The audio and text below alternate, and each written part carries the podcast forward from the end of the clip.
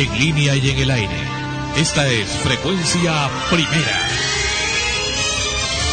La señal de la nueva era. Una sola programación en muchos sentidos. Desde Lima, Perú, Sudamérica. Extremos. Llega a ustedes por cortesía de cotear.pe. En el Perú, comprar o vender por internet es cotear. Este programa se retransmite en la earthmusicnetwork.com slash extremos.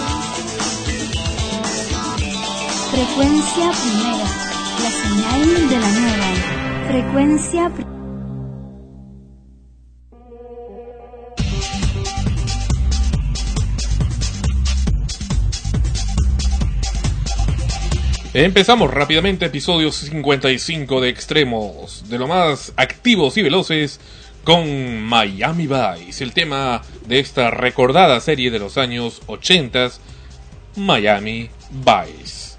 Extremos, en frecuencia primera, episodio 55. Así, así es, de nuevo con la marca de Noemí. Buenas noches, escuchas cómo están. Eh, este, así estamos con un programa recargado, con entrevistas, con muchas cosas. Espero que nos escuchen y ya. De inmediato, Ana Rosa, con ustedes. ¿Qué tal? Bienvenidos a todos. Efectivamente hemos comenzado con un tema súper ágil. Eso es presagio de que lo que se viene hoy en extremos es realmente interesante.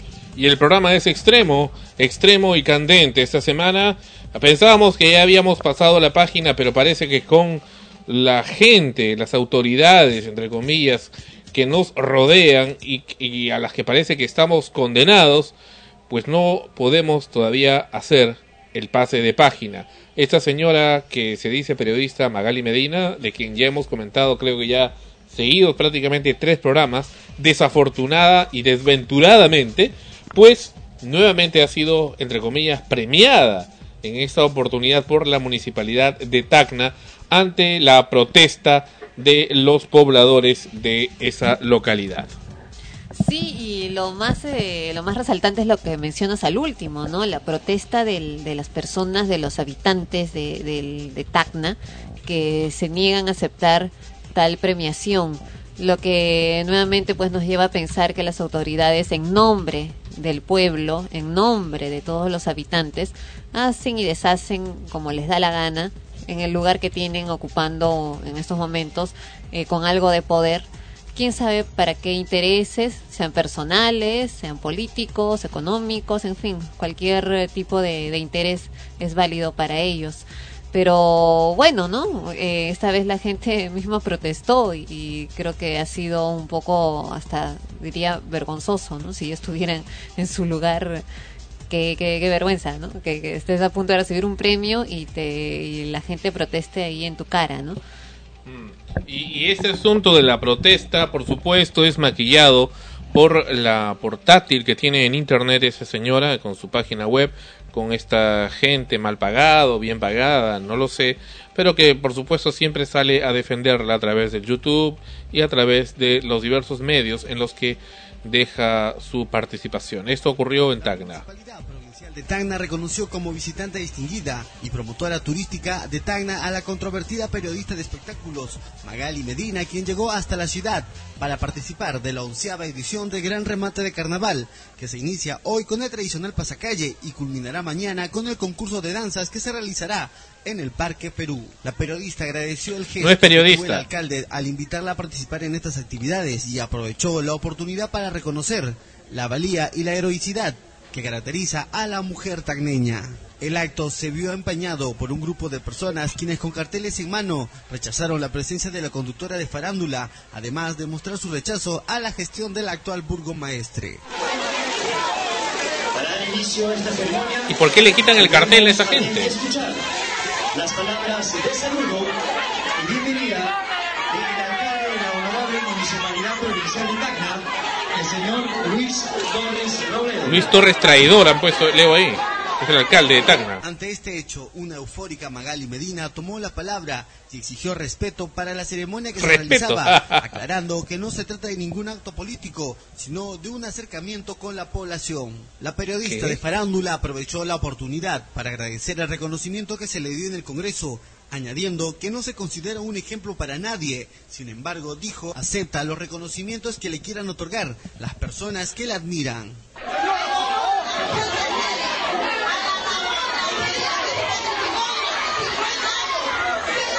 Tratando de hablar.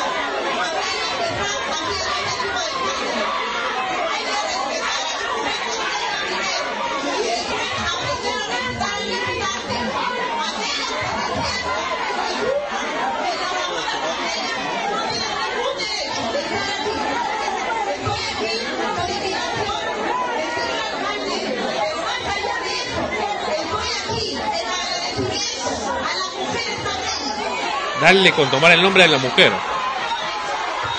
Lárgate basura, le ponen acá. Le mentan la madre.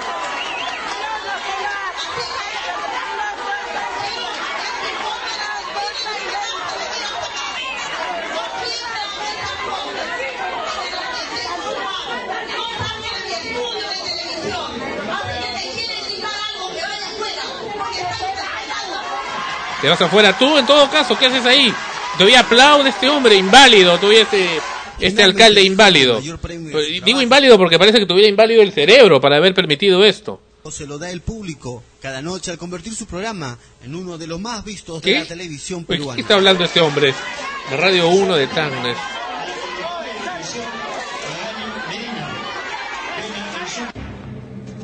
Y acabo por fin. Comentarios de Noemí. Bueno, eh, eso nos demuestra que eh, no todas las personas en el país están cegadas, ¿no? Que hay gente que de verdad que se da cuenta del- de lo que en realidad expresa el programa de Magali Medina. No se trata de, de, de transparencia, de decir la verdad, de todo eso. Mm. Yo creo que hay que decir la verdad en temas que de verdad sean de interés eh, social y de crecimiento para el país, pero la vida privada de nadie es de interés social ni de crecimiento para el país. Esta mujer ya, hemos- Entonces, ya eh, sería re- eh, redundar en volver a, a explicar los argumentos del por qué esa mujer no debe ser ni siquiera mencionada. O debería ya de una vez salir de la televisión y de la mediática. Es un daño lo que le hace diariamente a la gente.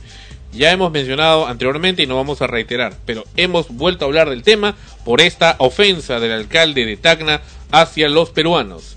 Tacna todavía es peruana y va a seguir siendo peruana porque así es y siempre ha sido peruana.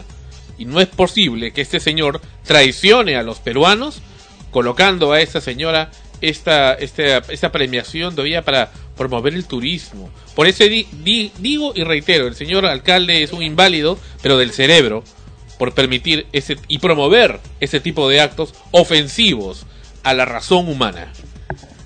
Ahora nadie va a Tacna. Ahora nadie va a Tacna. Turismo. Bueno, ¿no? Eh, lo que lo que estamos repitiendo, ¿no? Ya repetimos un montón de veces lo mismo, como tú mismo dices, Sandro, ya no hay que explicar el por qué eh, nos negamos a aceptar eh, su persona, ¿no? Como representante de la mujer en general en el Perú, mucho menos en, en este caso en Tacna, que las mismas mujeres, mientras decían, ¿no? Que estaba ahí por la fuerza, el heroísmo de la mujer tacneña, creo que había una señora que gritaba diciendo que ella era tacneña y, y no era no la aceptaba. Algo algo estaba gritando Claro, una señora cerca al- a las cámaras. Y eh, es, es lo, lo lamentable que como repito es que las autoridades siempre hacen estas cosas tomando el nombre del pueblo, ¿no? Cuando no es así, o sea, la gente, no todos están de acuerdo, pueden ser que la mayoría, pero no es así, porque mucha gente, nadie le ha preguntado, a mí nadie me ha ido a mi casa a hacerme una encuesta, ¿no? De rating y tanta tontería. Ya, eh, entonces no pueden saber exactamente que a todos les gusta o a todos no. Y otra cosa peor aún es el hecho de hacer programas, ojo, que, que ahí es el gran error del comunicador en estos momentos, en, en la actualidad y sobre todo en, el Perú, de querer hacer programas, producir programas que le guste a la gente. ¿Por qué no se preocupan primero por averiguar qué tan problemático eh, está haciendo eh, transmitirle un mensaje al, al, al público? O sea, ¿qué, ¿en qué problemas está el público? ¿Qué, qué, qué, qué cosas le han transmitido a lo largo de los años esos programas que han hecho que a la gente no necesariamente le gusten cosas que lo eduquen y le den valores, sino que es al contrario. Se supone que los comunicadores, al momento de producir un programa, de pararnos frente a cámaras o frente a un micrófono, estamos de todas maneras, por más que lo nieguen algunos, sobre texto para poder cubrir sus, sus debilidades, a pesar que lo nieguen, el comunicador cuando se para frente a una cámara, se para frente a un micrófono, ya está asumiendo una responsabilidad de educar al público que está ahí, atento a lo que dices, a lo que ve, de formarlo. Así sea a través del entretenimiento, o sea, el que sea un programa de entretenimiento no es pretexto para que sea vulgar y atente contra los valores de las personas. Así, así es, la marca personal. Sí, es Ana Rosa. Eh, es, es como se dice, eh, la, la, los medios de comunicación tienen diversas funciones y una de ellas es la de educar, la de educar. Y creo que es la, fun la función, este, la función fundamental de los medios de comunicación. Y esa función debe estar siempre eh, acompañada de los otros de las otras funciones en este caso de entretenimiento no claro o sea cuando hablas de un programa de entretenimiento para querer decir o justificar como mi programa es de entretenimiento no tengo la obligación de educar es falso. Eso solo es sinónimo de falta de creatividad. Porque si eres una persona inteligente medianamente inteligente y todos los seres humanos tienen capacidad para crear por algo estamos acá eh, tienes que tener entonces la capacidad para poder preparar un programa que entretenga al público y que también lo eduque. Pero lo eduque, no, no estoy diciendo que uno más uno, dos, que, la, las palabras que lleva Tilio, no, no es eso necesariamente. Estamos hablando de valores, de una formación que, que va acompañada, obviamente, de la educación que cada persona recibe en su casa. Pero si te das cuenta que la mayoría de las personas, muchas veces, sobre todo los niños, pasan la mayor parte de su tiempo frente al televisor, estamos entonces frente a un aparatito que sirve de refuerzo muy importante para la educación de un niño en sus valores, en, en, todo lo que eso implique. Bien, Ana Rosa, estamos en estos momentos en línea directa conectados con el señor Cervantes. El, el señor Cervantes es presidente de la Asociación Nacional de Escritores y Artistas e Intelectuales del Perú. El señor Cervantes durante esta semana en algunas listas de interés que todavía existen de interés, ahora antes eran de la red científica, pero ahora existen a través de los grupos Google, pues eh, ha hecho una manifestación pública de en contra y de repudio sobre lo que hemos comentado precisamente en el programa anterior, de esta eh, vergonzosa eh, condecoración que ha hecho el Congreso de la República en nombre de los peruanos a la señora Magali Medina. El uh, señor Cervantes está con nosotros en, en, línea y le agradecemos muchísimo por la diferencia de atendernos. Bienvenido a Extremo, señor Cervantes. Eh, muchísimas gracias por esta entrevista y estoy a, a disposición de sus preguntas que desean formular. Eh, sí, señor Cervantes. Entonces, ustedes han hecho una protesta pública sobre lo que estamos mencionando, ¿es correcto? Así es. El día 11 de, el día 11 de marzo presentamos un escrito dirigido al presidente del Congreso de la República.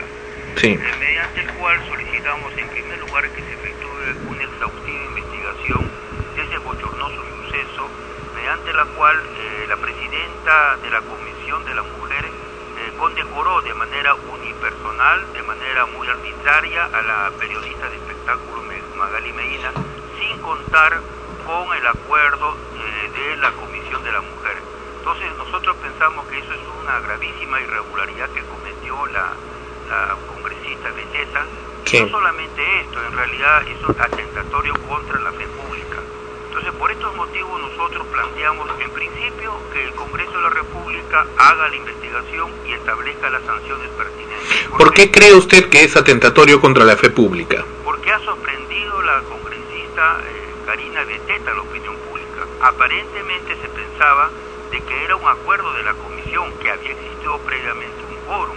Correcto. Es decir, no hubo quórum y al, en consecuencia no haber quórum tampoco fue podían haber tomado un acuerdo. Entonces, eh, pero a cuando ella da a conocer esta premiación de manera pública, sorprende a la opinión pública.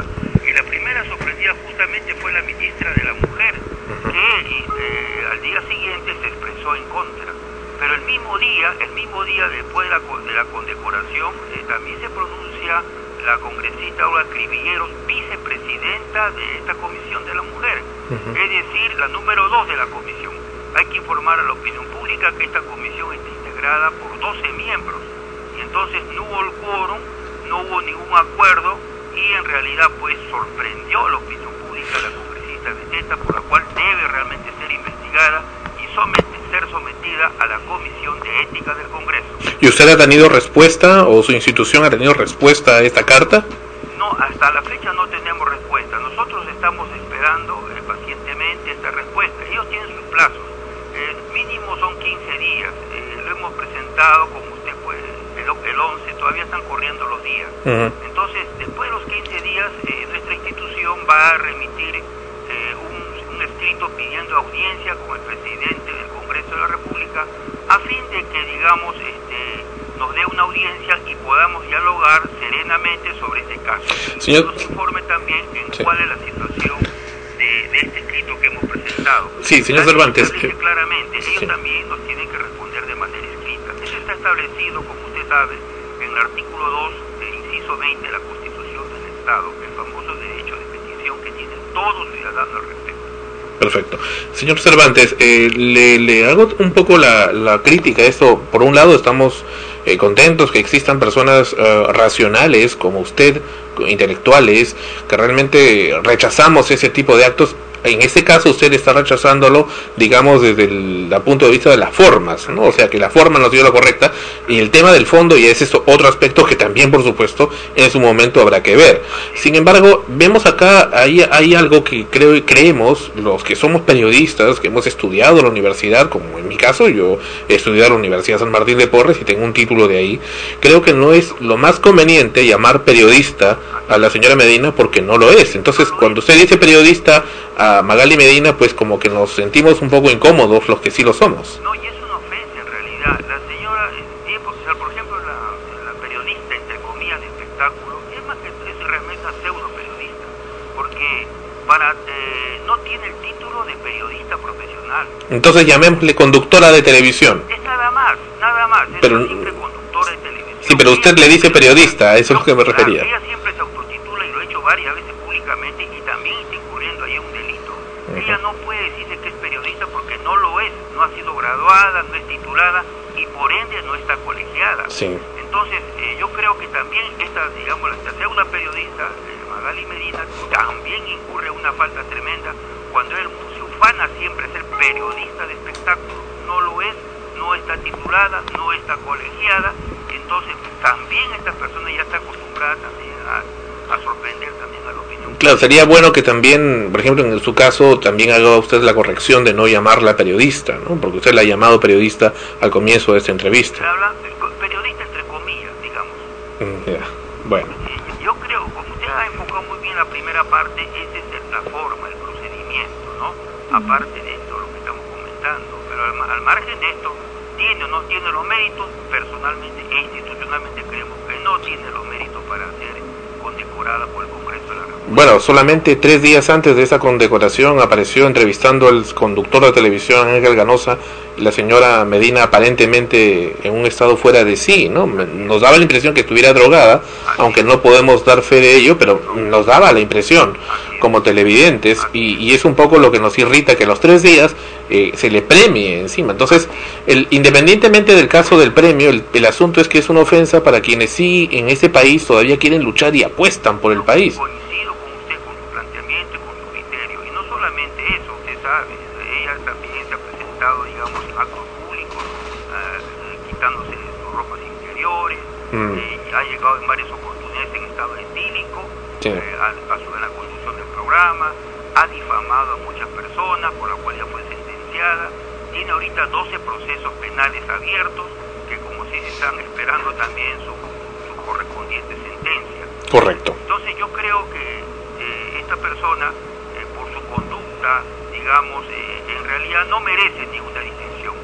por, yo quiero aprovechar las ondas de importante radio para decirle y felicitar a la mujer tagneña que el día de ayer ha reaccionado en forma muy, eh, digamos, cívica y ha rechazado, eh, digamos, esta condecoración que el alcalde de, de eh, también lo ha, le ha, lo ha impuesto, también sin contar también con la aprobación del Consejo de Tacna. Perfecto. Ok. Muchísimas gracias. Ana Rosa, ¿algo que agregar? No, eh, agregar solo que estamos acá a la orden para poder apoyarlo en todo lo que sea necesario.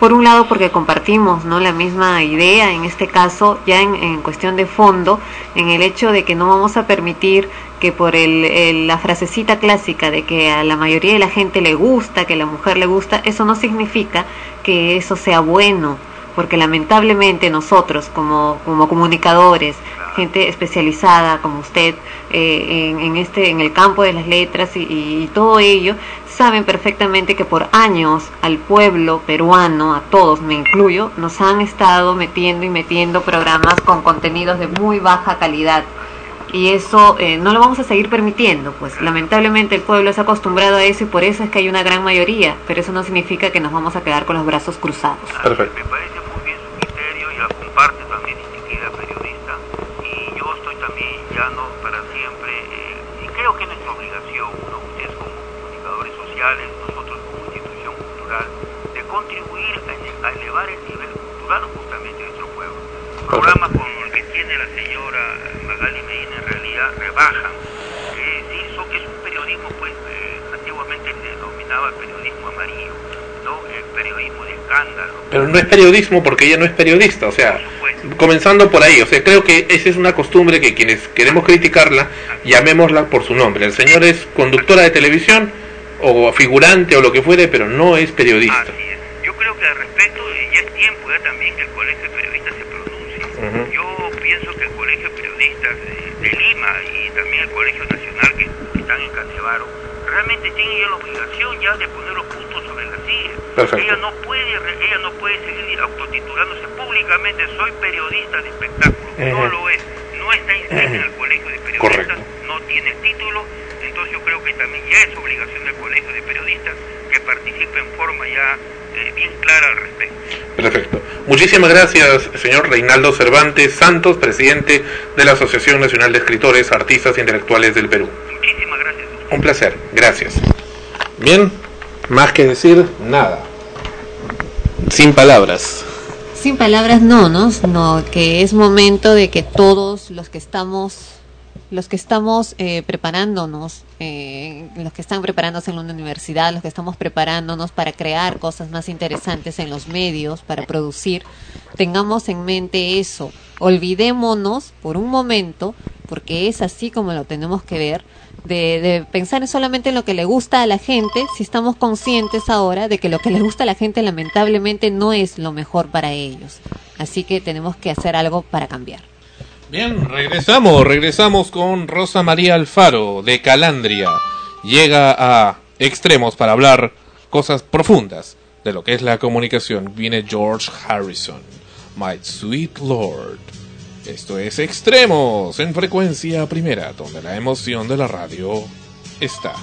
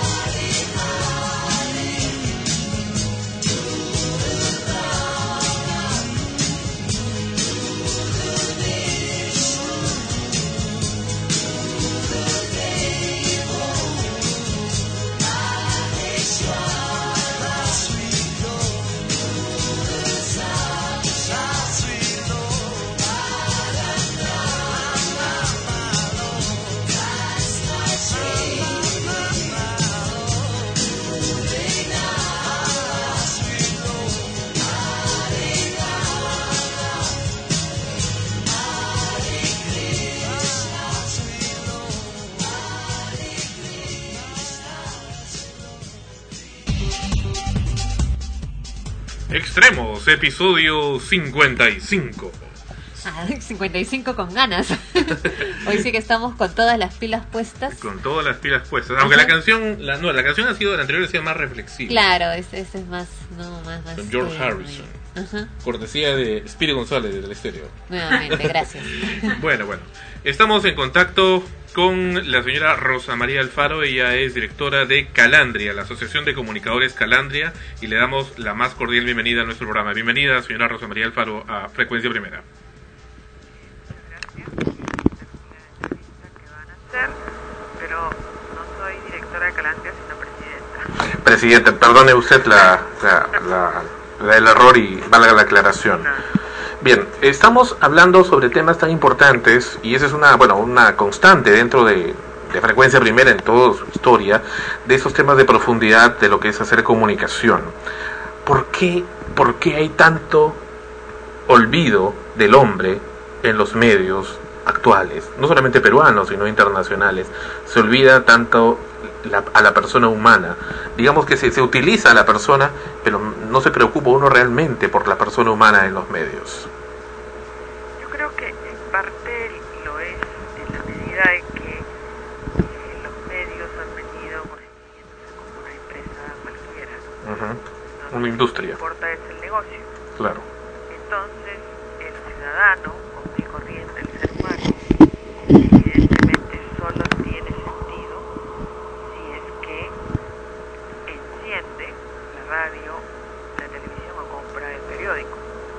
Entonces, su está totalmente reducido a rol de usuario, pero no es considerado el, oyente, el televidente, el ciudadano, como un, sujeto eh, con una riqueza personal, con una experiencia de vida, con problemas, con inquietudes. Hay una, una supresión del ser humano y que lo único que se busca además con el tipo de mediciones que se suelen hacer es que tú estés conectado, porque con eso vas a poder lograr publicidad y por lo tanto vas a poder tener dinero. Pero ¿qué tanto estamos razonando frente a las cosas o elementos que nos presentan los medios? Por ejemplo, si hablamos de este elemento llamado rating, ¿qué tanto, qué tanto existe el rating en términos reales y prácticos, en, en este caso y hablando del término local, en nuestro país? Cuando hablamos de un sistema de medición que es medio oculto, no tan claro, eh, con, con, eh, formas de medición que son dudosas y que tampoco están debidamente supervisadas por terceros o por, por entidades independientes.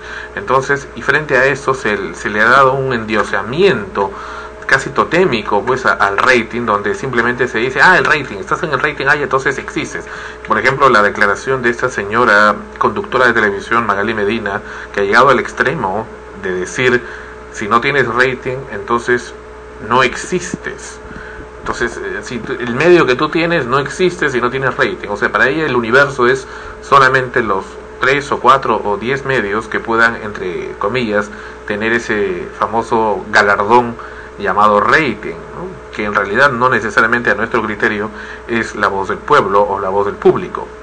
Así es, yo creo que no necesariamente hay problemas de, de que el, el método sea malo, sino que el método se dirige al, solo al encendido. Ujú. Entonces, si tú colocas eh, la televisión, por ejemplo, en un programa como el de Magali Medina, hay muchísima gente que la detesta, que la cuestiona, pero que a la vez le da curiosidad. Claro. ¿no? Entonces no, eh, el rating no refleja más que hay un porcentaje de televisores que están encendidos en ese programa. Correcto. Pero entiendo que el rating se mide por un sistema de, de unos, a- unos, creo que 100 o 500 aparatos que están en determinados puntos u hogares. 650 son ahora, 600. antes eran 400, después subieron a 600. Perfecto. Pero ¿qué tan confiables son? ¿Quién, ¿Quién supervisa el funcionamiento de esos aparatos y su buen uso? Eh, fundamentalmente los que lo supervisan son los, los empresarios eh, que invierten en publicidad, ¿no? y a ellos evidentemente no les interesa que les mientan, pero los empresarios de, de publicitarios simplemente están buscando el rating, o sea, ellos tienen también una responsabilidad, o sea, están buscando el encendido, o sea, que los vean, ¿no? Claro. Entonces, no, lo- la responsabilidad social frente a los medios de comunicación y frente a los ciudadanos no existe. ¿Y existe una brecha entre preferencia e inducción? Muchísima. Fíjense que nosotros hemos tenido eh, algunas encuestas que hemos hecho a 2.700 personas en el Perú, del- de las cuales más del 60% pide que se suprima ese programa, ¿Qué programa? el programa de Magali. De Magali Medina. Entonces, ¿qué, qué, qué contradicciones hay? Hay una paradoja, ¿no? ¿Cómo es posible que la más cuestionada sea la más vista? Y eso tiene que ver, yo creo, por el tipo de programa, que es un programa astuto, ¿no? Porque sabe que a la gente, de todas maneras, le llama la atención el escándalo. Entonces lo va a poner. Entonces, es un juego macabro entre varios actores, creo que sea solo un problema este, de, de los de- los el de IVOPE en concreto, ¿no?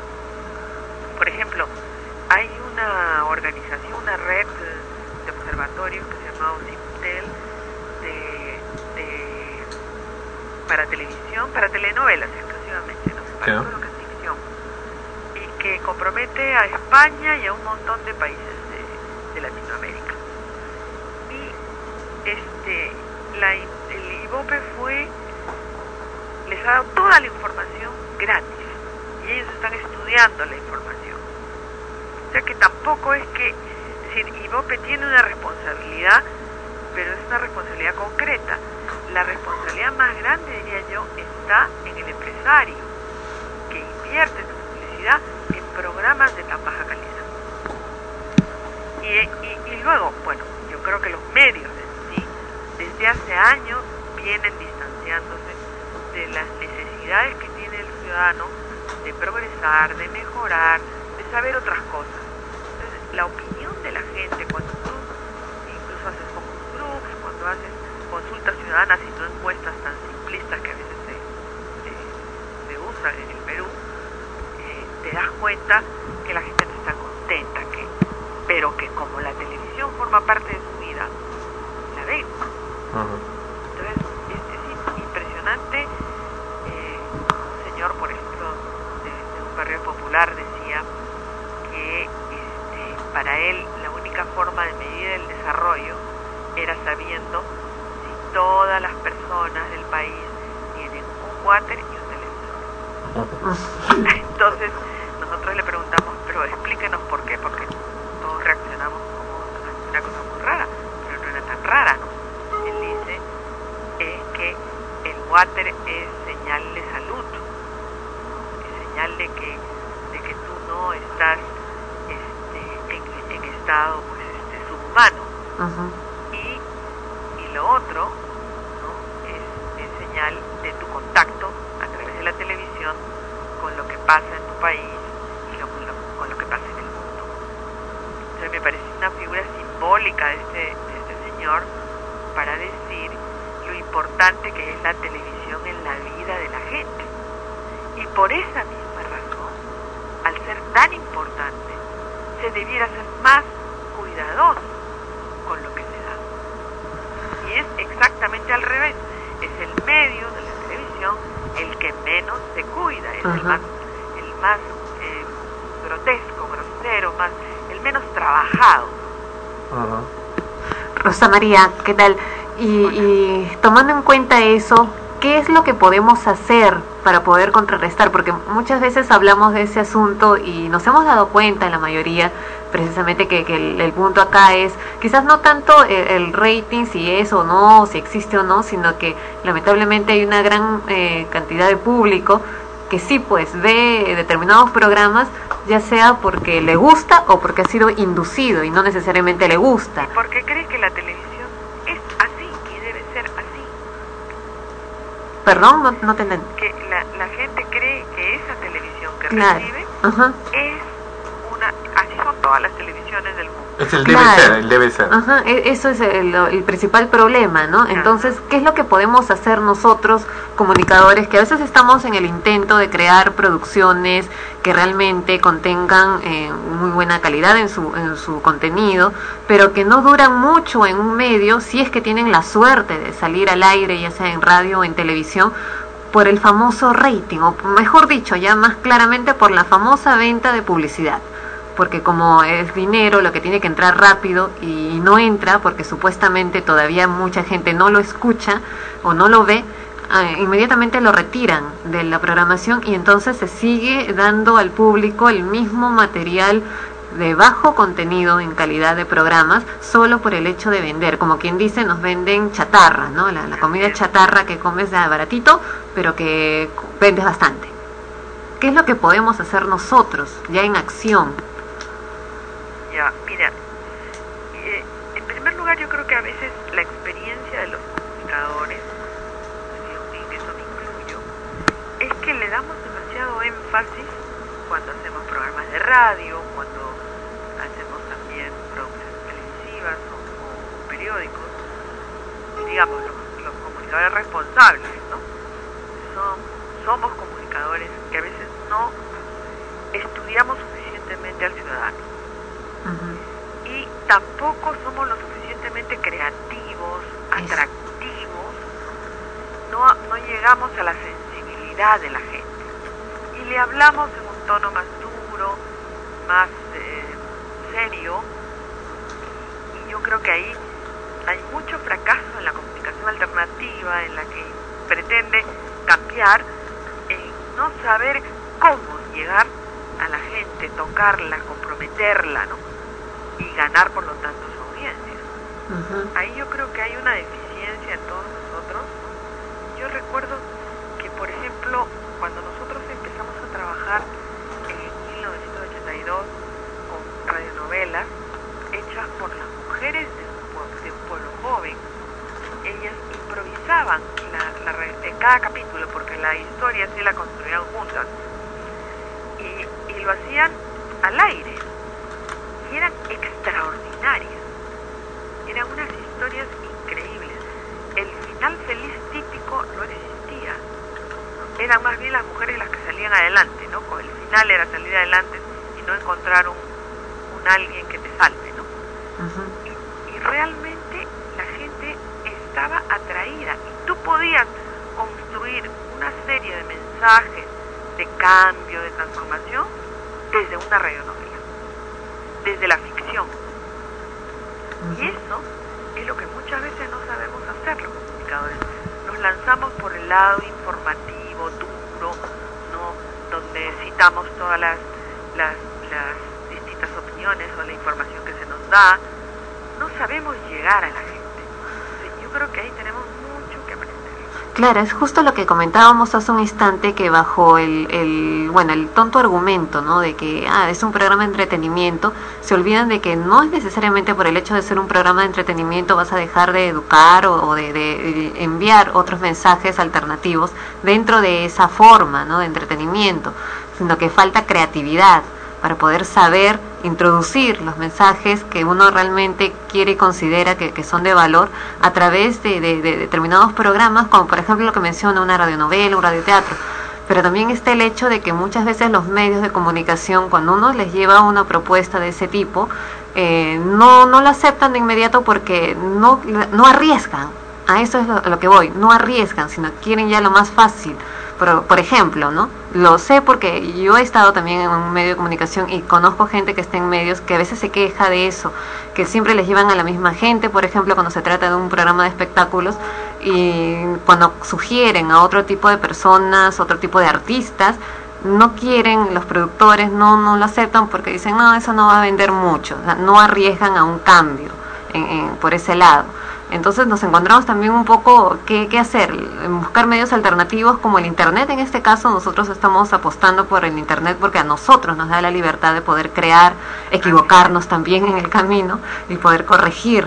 ¿No? Pero, eh, por ejemplo, yo he estado en una campaña que hicieron de la veeduría que me pareció muy interesante el poder motivar también al público a reaccionar, ¿no? Porque si el argumento es que es lo que le gusta a la gente, entonces que se enteren que no siempre lo que ponen es lo que realmente le gusta a la gente. Pero fíjate que en la veeduría, cuando eh, hicimos un video con Carlín, y él era un payaso que era un personaje contradictorio, pero que iba por las calles preguntándole a la gente sobre qué medios veía, por qué los veía, y les hacía bromas y los cuestionaba, los enredaba, y la gente empezaba a darse cuenta.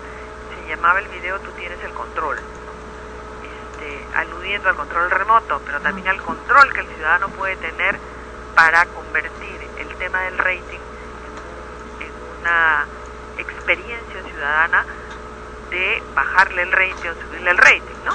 De tener una, una posición. Y entonces, realmente, ese video era impresionante cómo sensibilizaba a la gente.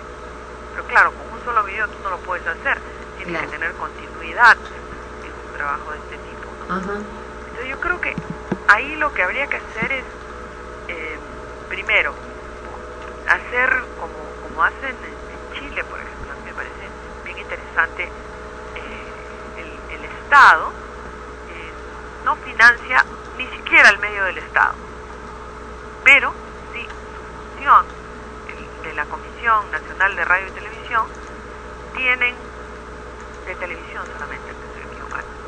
Y entonces ellos eh, le- todos los años realizan concursos de televisión. ¿ya? Concursos y se presentan, yo estuve hace unos meses en la entrega de los premios. Todos los premiados eran jóvenes, nuevos. ¿Y, y en qué consistía el concurso? En presentar un pedacito, evidentemente, del, programa que querían hacer, el guion, el modo de sostenimiento, los costos, todo eso se presentaba en el concurso y la aprobación de algún medio para hacer el, programa, para poderlo pasar ese programa. Una aprobación, era una aprobación Del contenido. eh, del contenido y de la calidad del programa según su interés, ¿no? Ya, pero no de los auspiciadores, digamos. No, no, no, del, del medio, del medio. Entonces, aprobando el medio y aprobando y, y viendo la calidad, entonces dan un premio. Pero ¿qué cosa es el premio? El premio es para que les salga gratis o barato la producción. O sea, el premio no le da los premios a las personas, sino le da el premio al- a la empresita de jóvenes ¿no? que tienen ahí para que realmente se produzca. Y eso ha mejorado bastante la televisión este, eh, chilena y lo hacen eh, con géneros distintos. Hay concurso para televisión infantil, hay concurso para, para televisión de melodrama, hay concurso para, para televisión educativa. ¿no? Tienen un programa para niños buenísimo que se llama algo así como 31, que es extraordinario. Y les digo que han recibido y sigue recibiendo premios de todo el mundo. Nuestros programas en el Perú infantiles son una porquería, por decirlo menos. Son, son adaptaciones de, de los Burdas. programas de reality show, Mm. solo que con niños, y entonces donde las, las mujeres se suben un poco más el escote, se bajan un poco más la falda porque se trata de niños. Pero es el mismo modelo.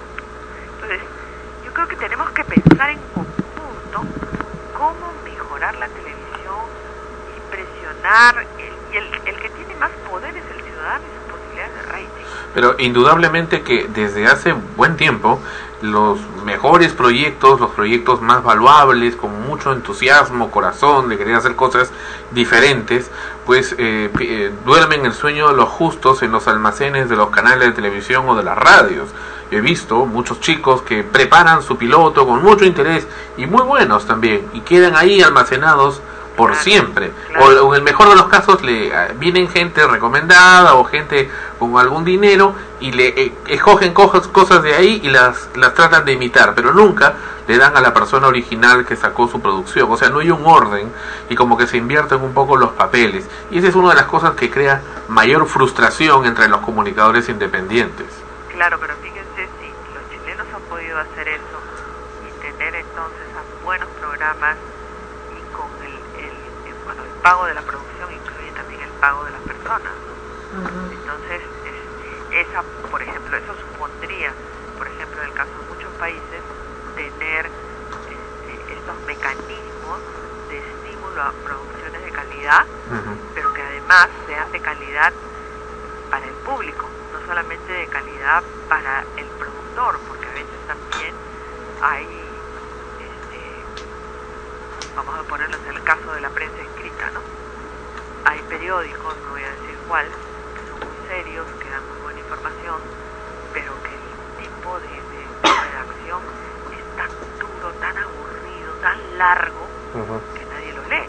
Entonces, hoy día se ha creado, decir, a nivel del periodismo latinoamericano, gran interés por las, las, este, las columnas, por, por esas columnas chicas, precisas, llenas de, de entusiasmo o de motivación, ¿no? y, y- y han tenido éxito algunos periódicos en toda Latinoamérica por, por ir desde esa perspectiva. Por eso que yo, yo no diría con tanta fuerza que hay programas buenos que no son aceptados. Habría ver- que ver si son tan buenos como para ser aceptados. Y lo digo porque a veces uno se equivoca y se manda el rollo, ¿no? Entras a la televisión y te mandas un rollo que, o, o escribes en un periódico, este, por ejemplo, hay un periódico donde escribe un señor maravilloso, perfecto, pero es muy duro, su lenguaje larguísimo, como cuatro columnas.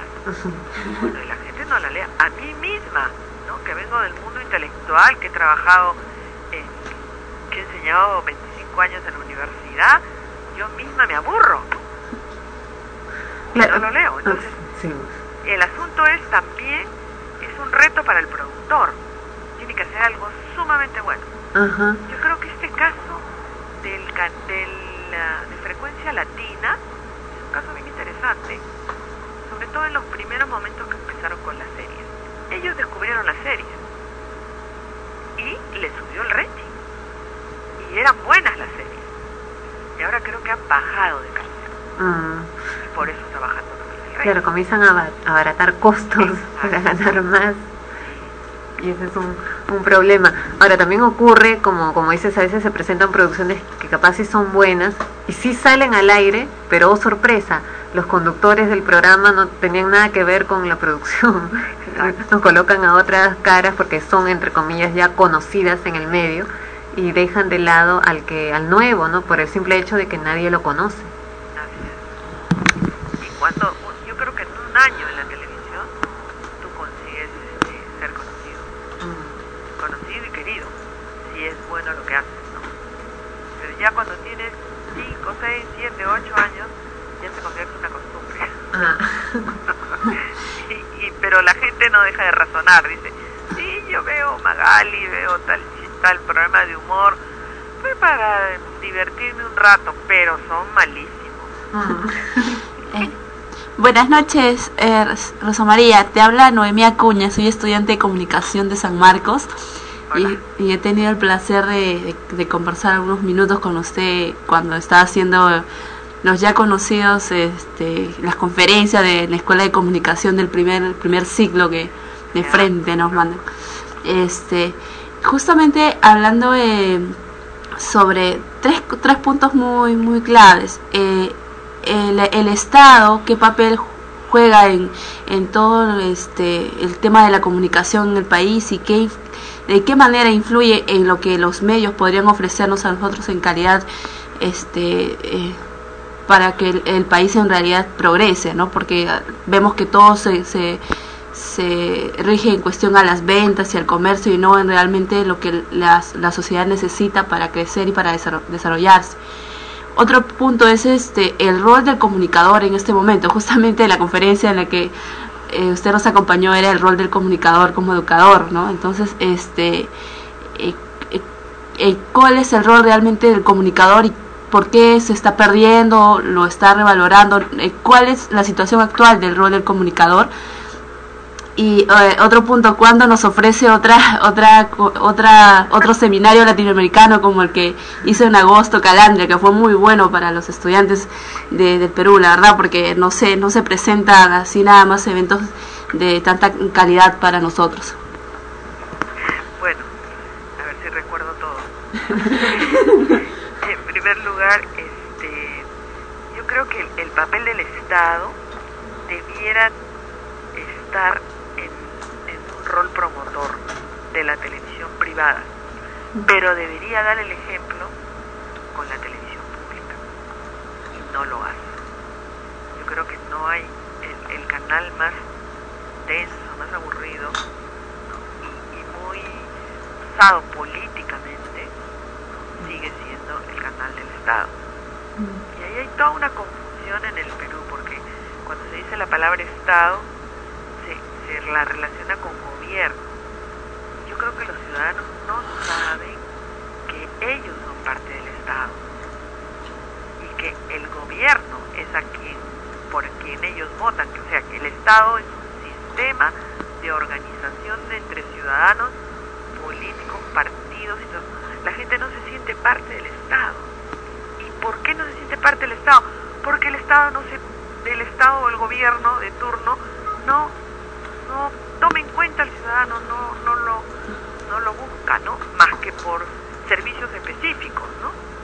Este, para que voten por ellos, ¿no? Para que suban el rating, entonces les empiezan a regalar cosas. Entonces, el papel del Estado es muy deficiente en el Perú en cuanto a comunicación se refiere. Y luego el canal del Estado es, salvo algunos programitas que son hechos por, por terceros, este, son buenos, que son buenos, pero en general tú sientes que, que le falta vida, le falta fuerza, le falta sensibilidad. Y eh, en cuanto al rol del comunicador como educador, yo creo que tiene que ser un educador que no parezca educador. Porque si parece educador, Aburre. aburre. pues. Por ejemplo, ¿no? Un buen comunicador saber ubicar bien los dilemas y los conflictos que vive la gente. Y si empieza a trabajar, eh, ya sea su artículo o su programa de radio, tomando en cuenta que hay tal cantidad de gente que vive ese problema o que tiene ese dilema de no saber qué hacer con sus hijos porque porque no quieren ir al colegio o porque el colegio es muy malo, qué sé yo. No lo sa- no saben recoger los dilemas de la gente, nunca van a tener rating. Y entonces, ¿qué pasa? Que muchos buenos periodistas o buenos comunicadores dan la verdad, ¿no? Pontifican, esta es la verdad, esto es lo que ha ocurrido, ¿no? Y entonces, y, y la gente está buscando otra cosa, la gente está sintiendo que no sabe qué hacer mañana, ¿no?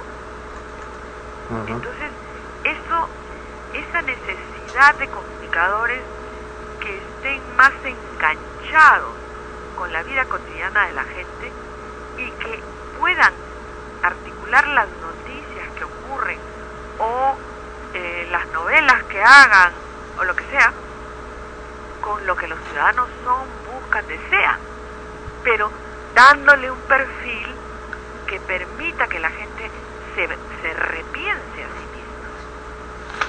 Los medios tradicionales, como nosotros le llamamos la televisión, radio, actuales, ¿están enfermos?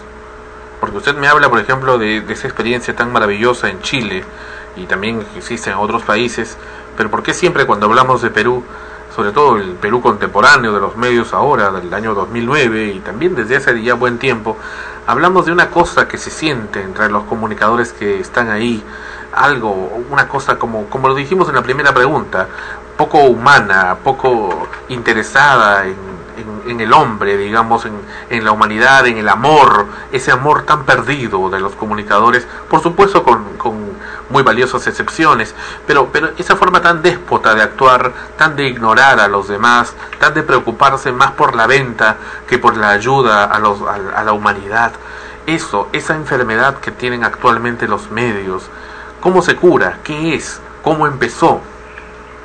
Bueno, yo creo que eh, históricamente, mientras fue un negocio barato y era más una relación con la gente, este, la cosa iba mejor, pero tampoco nunca tuvimos un momento donde la, la televisión y la radio fueron extraordinarias. Yo creo que nunca hemos tenido un momento en que uno puede decir, ay, ¿por qué no somos ahora así? ¿no? Eh, o sea que lo que hay que hacer es crear desde cero. No es solamente este, volver al pasado, sino crear desde cero.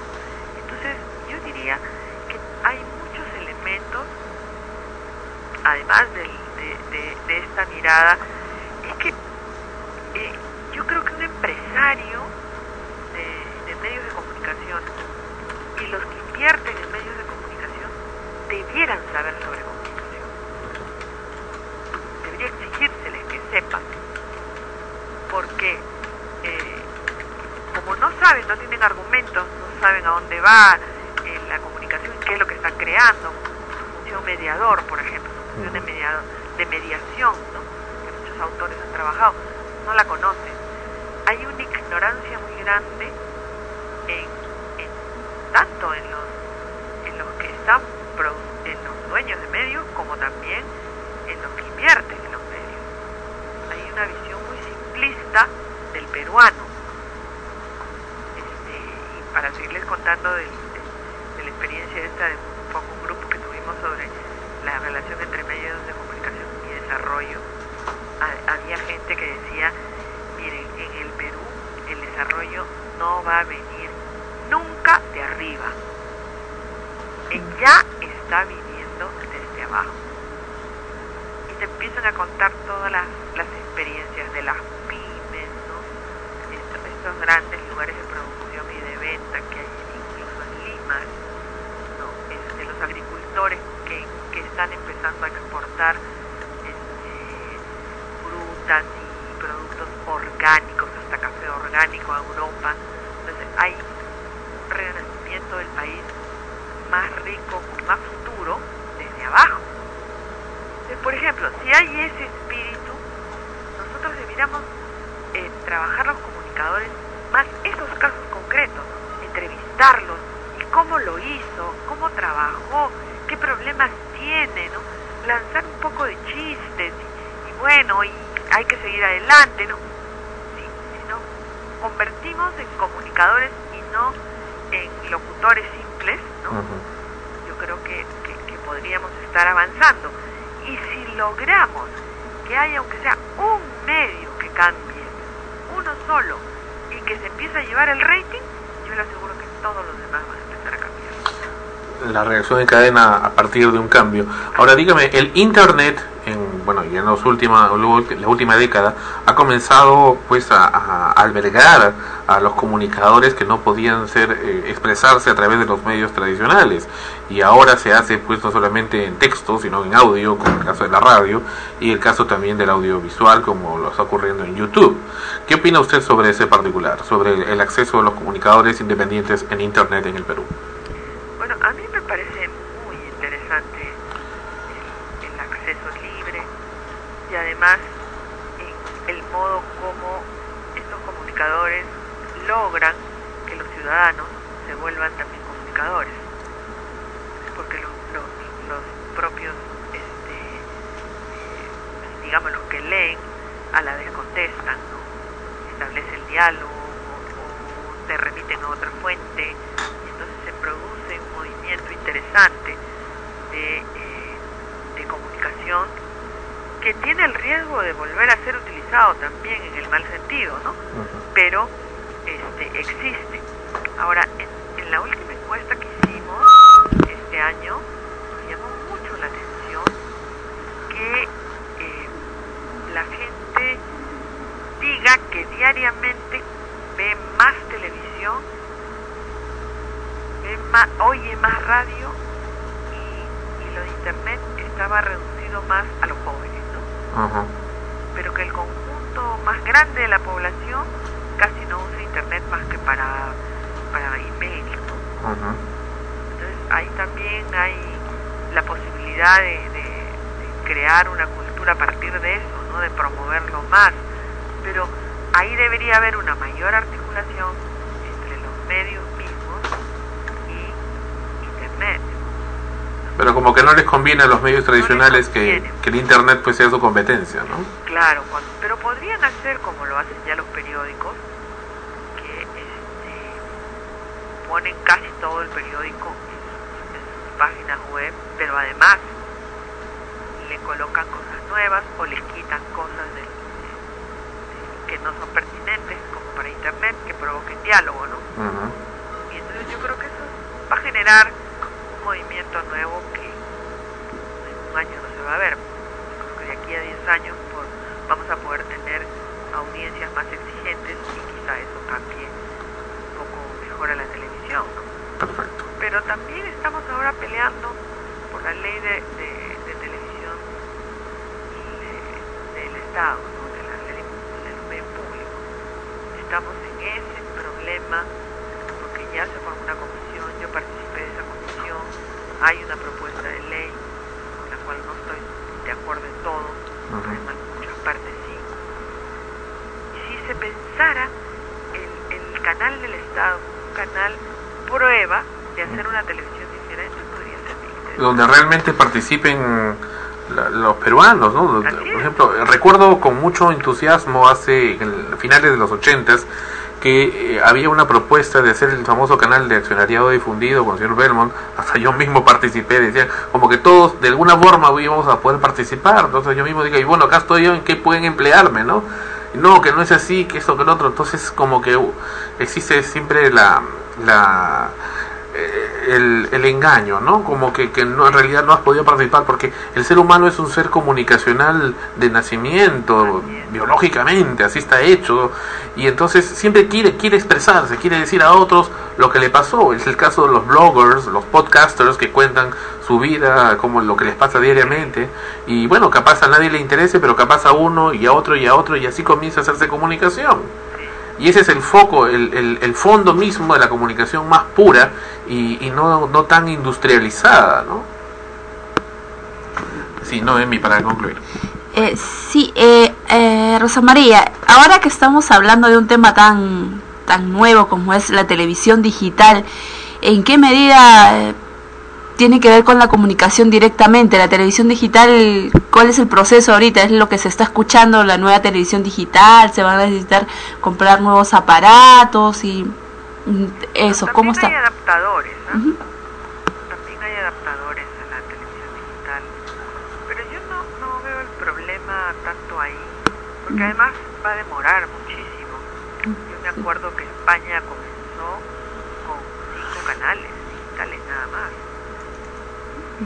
Y los otros eran poco a poco, cada año íbamos subiendo, subiendo, porque adaptar las tecnologías, los aparatos de la gente y todo eso es muy bravo. Y en países como los nuestros peor, porque hay gente que no tendrá dinero para comprar este, eso y puede convertirse en una- un aspecto discriminador también, ¿no? o de, de desigualdad. Eh, pero evidentemente que, que mu- hay elementos que se han tomado en cuenta en la comisión que ha existido, ¿no? que ya terminó su trabajo, que eran algunos elementos que tienen que ver con eh, buenas tecnologías, ¿no? cuál era la mejor tecnología, la que donde la imagen está mejor, eh, donde puedes captar más canales, etcétera, que juega mucho peso. Y también las eh, las otras características, que no solamente es la tecnología, sino que te da, algunas te dan la facilidad de poder entrar a canales eh, de otras zonas, ¿no? Y en otras te restringen. Entonces, eso, tam- eso también supongo que lo deben haber medido. Yo entendí, si, si sale esto en el periódico me, me asesinan, pero en cualquier periódico, ¿no? Este, yo escuché de manera casual decir que se había aceptado la europea, Ajá. pero ahora veo en todos los medios que va a ser la japonesa. Están queriendo que sea la japonesa, pues. Entonces, este, se nota que allí hay otros criterios, probablemente más económicos, este, que están jugando, ¿no? Pero el- a mí lo que me gustaba de la europea es que tiene buena señal, pero evidentemente hay otras señales mejores, pero tienes la posibilidad de acceder a muchos canales eh, europeos que son, por ejemplo, menos violentos. Ahora, este, con lo que nos ha puesto la telefónica, con este jueguito ¿no? de los canales, de las nuevas, este, los nuevos canales supuestamente digitales, Ajá. pero que no lo son, pero mire, yo me paso, son cuántos canales, más de 100, y buscando una buena película y no la encuentro. Todas son de una violencia impresionante. Y bueno, Japón, Estados Unidos tienen una oferta de violencia. Entonces Correcto. parece que eso no, no lo están tomando en cuenta, ¿no? Correcto, o sea, viene con todo el contenido, pero... Y esa es una de las cosas también características, parece que en todo sentido avanzara descomunalmente, a pasos agigantados la tecnología, pero la parte humana es lo que está retrocediendo. Por, y por ejemplo, hay, hay series muy bonitas de los años 80, 70, que tienen sus cosas simpáticas y que hasta ahora todavía gustan, aunque no tenían los avances tecnológicos, pero y ahora con los avances que hay ahora como que no, no es lo mismo, como que está más, más lejano, ¿no? como que es más plástico, menos, menos directo, menos real, menos sabroso, por ponerle un, una analogía. Le agradezco muchísimo, señora Rosa María Alfaro, eh, presidenta de la Asociación de Comunicadores Calandria. Este es el primer contacto al aire que hemos tenido con ustedes, aunque hemos estado apoyándoles anteriormente. Y esperamos que no sea el único porque hay mucho, mucho por hablar y sobre todo por hacer con la mediática peruana. Siempre no tengan ningún problema que les ayudaré. Muchísimas gracias. Hasta entonces. Gracias.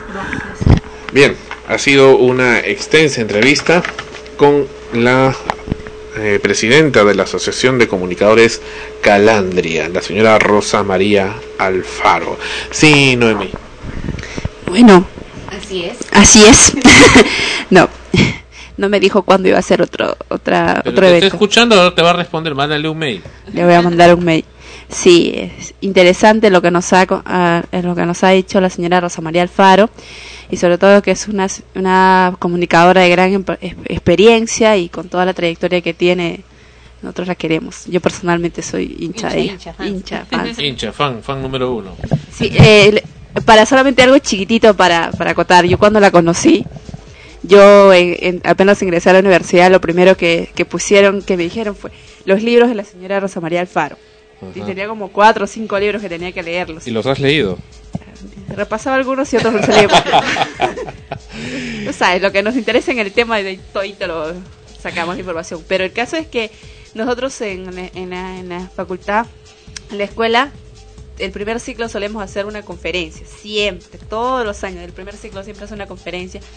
Y resulta que a nosotros nos tocó justo este tema del rol del comunicador como educador. Entonces, este, me dijeron, tú vas a ir, eh, bueno, yo tenía que ir donde eh, José María Salcedo, pero ahí me dijeron, tienes que ir donde Rosa María Alfaro. Ella- Donde Chema Salcedo, el gran defensor de Magali Medina. Ajá.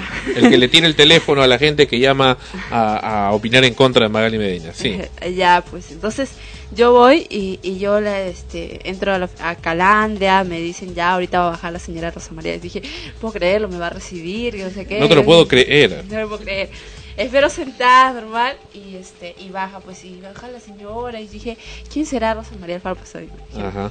eh, buenas tardes, me, me necesito una mía cuña, sí, eh, sí, me, me, no recuerdo muy bien la palabra, pero me dijo, este, Soy yo. soy yo. Dije, y yo dije, algo, no sé si, Oh, si no. fue, si fue lo más, lo más correcto, no creo que haya sido lo más correcto, pero dijo, ah, usted es la famosa Rosa María Alfaro. claro que me quedó viendo como que sonriciendo, soy famosa y como que, ay, es como Famous. que, que- como que dijiste algo que no era. Y, ya- y pues ahí le hice toda la invitación para la conferencia, pero fue algo muy chistoso decirle, lo primero que le dije, ah, usted es la famosa Rosa María Alfaro. Bueno, ya contaste tu anécdota. se lo dijiste pues de, de corazón, con sinceridad. ¿no? Sí, creo que eso es lo. Y eso es lo que vale suficiente. Vale, Punto. Fin. I'm waiting for a girl like you. Es el grupo Foreigner. Extranjero. Sería la traducción del nombre del grupo. Foreigner. I'm waiting for a girl like you. En extremos. Regresamos. Regresamos en el episodio 55.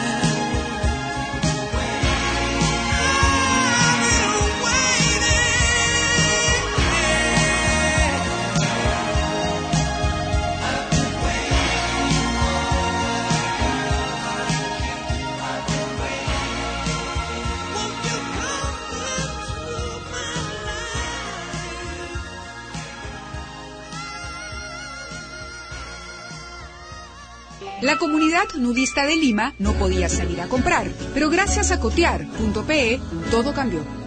En nuestra comunidad no tenemos complejos, pero que tu mamá venga a visitarte desnuda, no, ya es demasiado. Pero por cotear compramos celulares, walkie-talkie, radios, todo lo necesario para tenerla cerca.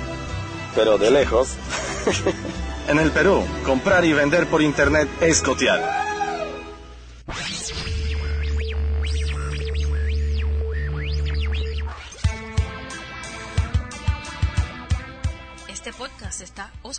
Forma gratuita en el Earth Music Network, un portal con espacio y transferencia de datos ilimitados, entre otros beneficios. Si quieres comenzar tu propio podcast o escuchar una amplia variedad de ellos, visita el Earth Music Network en www.emnhome.com. Te esperamos.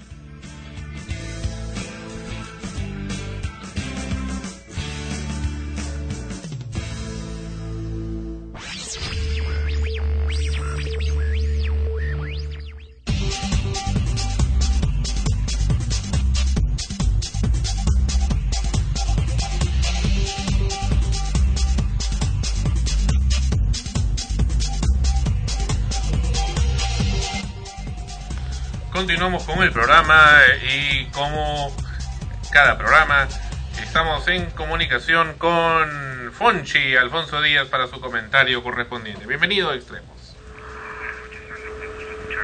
Igualmente, gusto encuentro. Cuéntanos, ¿qué te pareció hoy? ¿Qué comentarios tienes del programa anterior?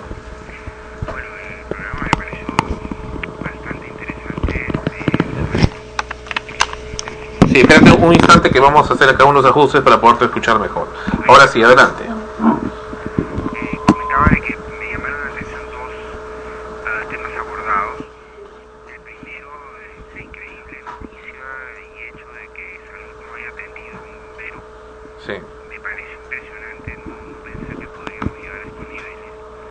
Eh, estoy totalmente de acuerdo con ustedes en que esto es solo una muestra de, del nivel de, ah, de pobreza de valores que estamos eh, teniendo como, como país, ¿no?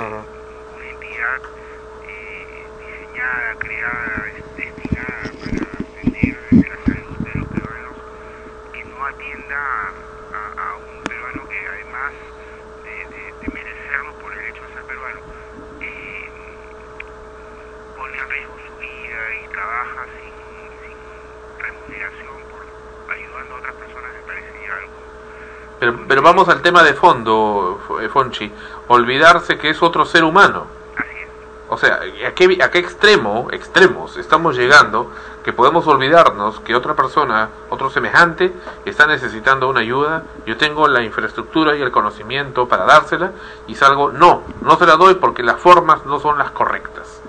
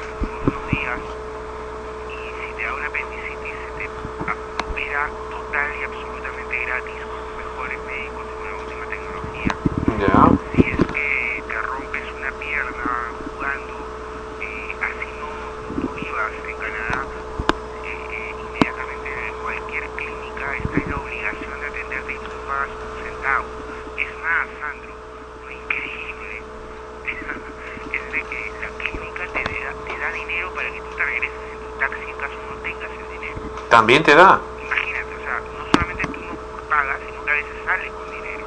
Ajá. Porque ellos entienden de que con una pierna rota no puedes este, caminar. Claro. Entonces te dicen de repente, oye, no tienes plata para un taxi. Si eres una persona pobre, tú le dices, sí, efectivamente no tengo dinero, te lo dan. Ajá. Ningún problema. Entonces, eh, eh, esto hablamos de Canadá, en donde el ingreso per cápita de, de cualquier este, ciudadano canadiense supera eh, los 7 a 8 mil dólares mensuales. Ajá. En el Perú, en donde no llegamos ni siquiera a mil dólares eh, men- eh, mensuales, incluso hay cifras que hablan de, de, de uno de los ingresos per cápita más, más pobres a nivel de Latinoamérica.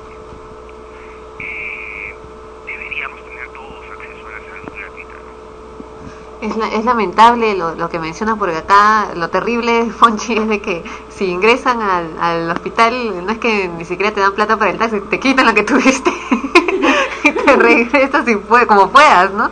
¿No? Y, pero lo, lo, patético de la, semana anterior en el programa fue el hecho, a mí me conmocionó por el hecho en sí de que sea alguien que, que además, como tú dices, de ser peruano y todo lo demás, arriesga su vida todos los días para salvarla de otros y, y su propio compatriota no sea capaz de hacer lo mismo por él. O sea, a ese punto estamos llegando en, en nuestro propio país.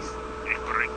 Son, eh, como lo dice el nombre del programa, extremos a los que llegamos eh, y, y demuestran el, el nivel de pobreza espiritual y de valores que, que- que se está empezando a, a formalizar en, en nuestro país. ¿no? El día de hoy veía en el periódico, saliendo un poquito del tema, Sí. el caso de un, de un taxista que totalmente ebrio ha matado a una mujer y a su hijo. Eh, bueno, esto ya es noticia de cada día. Eh, y sin embargo, pues, este, ya más o menos estamos aprendiendo a convivir con ello. Ya no nos afecta tanto como hace algunos años, cuando esto era algo, algo inusual. Ahora ya casi todos los días hay muertos y, y, bueno, pues la gente dice que, que lástima, ¿no? qué pena. Que es normal. Exacto. Hasta que no nos pasa, ¿no? Así es, está empezando a convertirse en la normalidad, ¿no? Ese es, ese es otro punto, Fonchi, que eh, próximamente seguro lo vamos a tocar acá en Extremos, que comentábamos con Sandro y queremos también hacerlo eh, partícipe a- aquí en, en el programa para que todos lo escuchen. El hecho, por ejemplo, con las drogas, ¿no? Eh, hay gente que cree que es normal que todos los jóvenes, sobre todo en, en ese, en ese ámbito, hayan tenido que probar drogas, que si no lo has hecho, no has fumado, aunque sea un- una marihuana una vez, como que eres anormal, pues, ¿no? O sea, pero si es lo más normal eh, fumarse una hierbita, y si no lo has hecho te ven como bicho raro, extraterrestre, y al punto de que esto ha pasado de las conversaciones cotidianas en grupos a los medios, y hemos visto a artistas... Entre se- comillas, artistas. Claro, entre comillas artistas que se les han hecho entrevistas en programas por otros otros puntos y de pronto le preguntan si alguna vez ha consumido drogas y dice, ay, ¿quién no se ha fumado una marihuana? Pues, Pero como cualquier persona que en algún momento de su vida lo ha hecho, ¿no?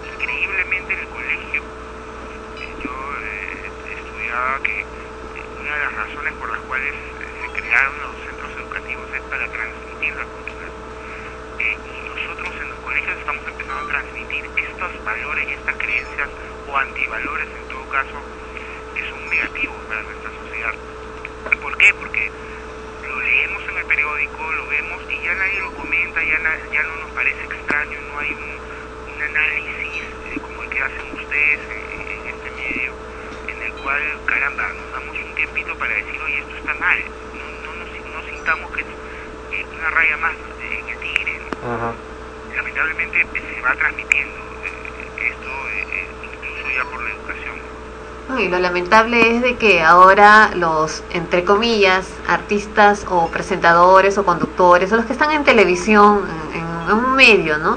Salen y lo dicen abiertamente como si fuera algo normal y lamentablemente el público, al ver que su artista favorito, su personaje público favorito, su ídolo, lo dice y lo hace, entonces debe ser normal y lo voy a imitar. Y comienza ya a crearse esa costumbre y ese eh, antivalor en, en la sociedad y comienza a verse como algo normal para ellos cuando no lo es y comienza precisamente ahí, ¿no? Viéndolo en la televisión. Es así, es así, es el peligro de tener pues este eh, un sistema de, de medios de comunicación en el cual no hay un filtro adecuado para que las personas tengan acceso a, a comunicar. Eh, a mí me parece increíble leer a veces en periódicos o escuchar algunos programas de radio en el cual se habla un pésimo castellano eh, que se transmiten conceptos realmente trastocados y ahora da risa y, y en el momento pues este uno dice que chistoso el programa pero cuando uno empieza a escucharlo a diario y, y sin quererlo ya son meses y años que uno va escuchando más, más o menos la misma tonalidad de mensaje ya el daño está hecho ¿no? ¿Cómo- ¿El qué daño está hecho? el haber interiorizado estas, estos valores y creencias que van trastocando la- el comportamiento de la persona el comportamiento eh, de todo ser humano eh, es consecuencia de los valores y las creencias que esta persona tenga. Eh, analicemos muy rápidamente, por ejemplo, los scouts. Un scout, eh, un, boy scout, una persona que tiene ciertos valores y creencias ya institucionalizados y formalizados e interiorizados. Y esos valores y creencias que le generan en él un comportamiento que lo hace único. Tú al toque te das cuenta qué chico es scout y qué chico no. ¿Por qué? Porque son más serviciales, más un poco más educados, eh, de pronto hasta son un poco más eh, pavos, entre comillas, más sanos, ¿no? Eh, el comportamiento es de estos valores y creencias. Eh, en cambio, una barra brava, por ejemplo, el comportamiento de un miembro de una barra brava es totalmente diferente y antagónico al de un Boy Scout. ¿Por qué? Porque los valores y creencias son otros, ¿no? Eh, eh, ese es el, gran problema de que en los medios estemos constantemente siendo bombardeados con mensajes preocupa- mensajes errados o, o no muy claros. Claro, eso, eso es lo, lo triste, como te repito, que sean precisamente quienes dan la cara en estos medios, quienes lo dicen abiertamente, con desparpajo, que la gente se lo cree. Y ahí está también el punto, ¿no? Que, que como recordarás cuando estábamos en, en- en Amanecemos Contigo, muchas veces eh, lo que tratábamos de hacer era de que el público al dar su opinión respecto a algo, nos explicara el por qué, ¿no? que comenzaran a razonar. O sea, si yo escucho a mi artista favorito diciendo que es lo más normal drogarse, y es mi artista favorito, creo que le pongo un alto primero y digo, ¿cómo? ¿Pero por qué? O ¿por qué hace eso? O sea, tengo que ver el lado... Si tengo la capacidad de reacción y de razonamiento. de, de reacción y de razonamiento para detectar entonces, pues no es tan feliz como yo imaginaba que pudiera serlo. Ahí tenemos ejemplos de estrellas, grandes estrellas con, con gran cantidad de dinero, discos por todos lados, cuya vida se destruye por las drogas. Y uno dice, teniendo tanto dinero, tanta fama, ¿por qué es tan infeliz? Y, ahí, pero mucha gente no, no, no se sienta a razonar eso y es lo lamentable que se aprovechan, se aprovechan de esa circunstancia Y, y lo dicen, lo dicen en, en cámaras y lo comienzan a tomar como algo normal dentro de la vida cotidiana. Así es. Mira, eh, porque lo que sucede es que esto es un tema demasiado, demasiado profundo. Eh, yo creo que 100 programas no nos alcanzaría para analizar los pros y los contras de, de- de- de este tema. Eh, sin embargo, por ejemplo, yo eh, saco a, a- a colación un tema, ¿no? Que, que de pronto más adelante podemos ver.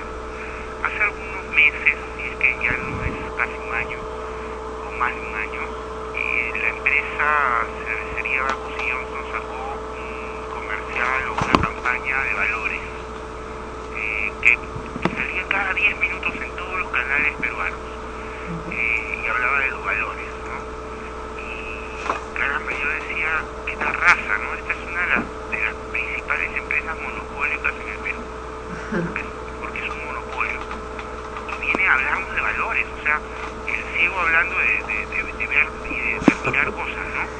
Eh, por, por Dios, y, y esto está institucionalizado, nadie lo analiza, todo el mundo dice, ah, qué bonito reclame, qué bacán Bacus, vamos a comprarle su cerveza, pero nadie se pone a pensar de que lo que ellos están diciendo es de la boca para afuera, de que en realidad los valores no los están este, viviendo, no los están eh, sintiendo en la realidad, ¿no? Como las mineras que invierten también gran cantidad de dinero en construir casas, todo lo demás, para poder tapar el hecho de que la gente que está viviendo cerca se está contaminando. Eh, lamentablemente pues somos un país subdesarrollado en el cual eh, tenemos que aceptar eh, algunas de estas cosas porque estas mineras en países desarrollados no pueden hacer eso y sí en el Perú a mí me, me llamó mucho la atención saber que el, el hospital el Instituto Nacional de- del Cáncer el INEN el INEI en- eh, que queda pues ahí en la avenida Aviación es un hospital eh, que fue eh, donado por los Estados Unidos íntegro con la condición de poder experimentar en los peruanos. ¿Qué? Sí, sí, es un hecho. Eh, eh, Estados Unidos dice, ok, a mi gente, yo no voy a poder experimentar con mi gente porque, bueno, me, me, me meten una demanda y, y son millones de dólares que tengo que pagarle a un montón de gente. Ok, a- a- al Perú yo le regalo un hospital, le pongo todo, pero voy a probar mis drogas eh, eh, en sus Pero estás haciendo en este momento una denuncia muy grave. Eh, eh, lo que me estás diciendo, hasta donde recuerdo, salvo que esté mal, eh, entiendo que se hizo una teletón, una telemaratón hace en los años 80 para que se construyera este hospital.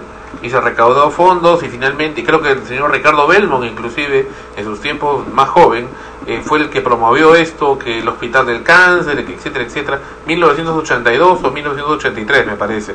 Y finalmente se terminó de construir. Y ahora me dices que, que fue una donación norteamericana para experimentar. Sí, eh, eh, es algo que yo lo he escuchado. Eh, ¿Qué sucede? Mi madre tiene, sufre de cáncer hace muchos años. Eh, en este momento está sufriendo un segundo ataque muy fuerte de cáncer. Y yo prácticamente he vivido en el hospital este, neoplásico. ¿no? Entonces yo en el hospital he escuchado estos comentarios y, y lo he corroborado con varias personas que me han hecho el mismo comentario. Correcto. Yo no podría en este momento eh, hacer una denuncia formal porque no estoy seguro de... Pero has escuchado esto. Lo he escuchado y lo he leído en algún sitio. Oh, caramba. Honestamente, eh, y que hemos hecho como familia, ¿no? O sea, eh, mi madre recibió todas las quimios habidas y por haber. Ajá. Y hemos tomado la decisión ya, de, viéndola sufrir tanto, de que ya sus últimos días, en caso Dios quiera que sean pocos o pase tranquila y ya no siga sufriendo. ¿Por qué? Porque cuando al médico tú le preguntas, doctor, ¿y todo esto, este, qué probabilidad de, de- de curación le da a la enfermedad? Nadie te sabe explicar. ¿Me entiendes? Te desamparan. Perdón. Te desamparan. Exacto, exacto. ¿no? Eh, Pero lo interesante, ah, Sandro, es, y, y es por eso que yo creo en esta teoría de que eh, eh, esto es un, un hospital experimental, si exactamente cómo funciona esta droga en el organismo, te podrían decir al menos un estimado. Pero si están experimentándolo, ellos no pueden arriesgarse a decirte, mira, si esto puede mejorar en un año o, en medio año. La respuesta que te dan en todos los casos, o en la mayoría, es bueno, vamos a ver pues cómo reacciona el cuerpo, ¿no? Oh. Y entonces eh, todas estas cosas están institucionalizadas y la gente no las analiza, la gente no las eh, reflexiona siguen pasando los años y, bueno, eh, la vida continúa, ¿no? Son miles de personas que mueren de cáncer este, eh, cada, cada mes, miles, y, y nadie dijo nada, no, no, no se sabe exactamente este, qué drogas han usado, si son las adecuadas, si es lo mejor, no te dan esa explicación. ¿no? Correcto. Muy bien, Alfonso. Te agradecemos muchísimo tu participación con tus acertados comentarios en esta ocasión para el programa Extremos en su episodio número 55. Nos encontramos la próxima semana entonces. Encantado, sea, un gusto haberte escuchado y eh, un saludo muy, muy eh, cordial y cálido a todos los escuchas. Gracias. Hasta una nueva ocasión.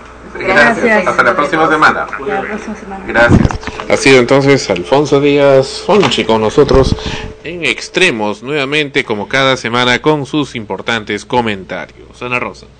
Eh, bueno, bastante, bastante impactante un poco lo que, lo que menciona, como que de pronto te pones a pensar, ¿no? Eh, si es probable, bueno, no podemos afirmar hasta no hacer realmente una investigación y, y comprobarlo, pero si esto fuera cierto, caramba, otra raya más al tigre para poder investigar y saber porque es la vida de un ser humano Eh, va a, a ese lugar con la esperanza de que ahí pues no es el, lugar donde van a tratar tu enfermedad el lugar oficial supuestamente donde tratan especializado de esta enfermedad y es cierto cuando ocurre esto el médico nunca te dice eh, tú eh, por un momento lo tomas como que no quieren arriesgarse a decirte eh, un estimado porque piensan pues que las cosas pueden fallar y luego le vas a echar la culpa.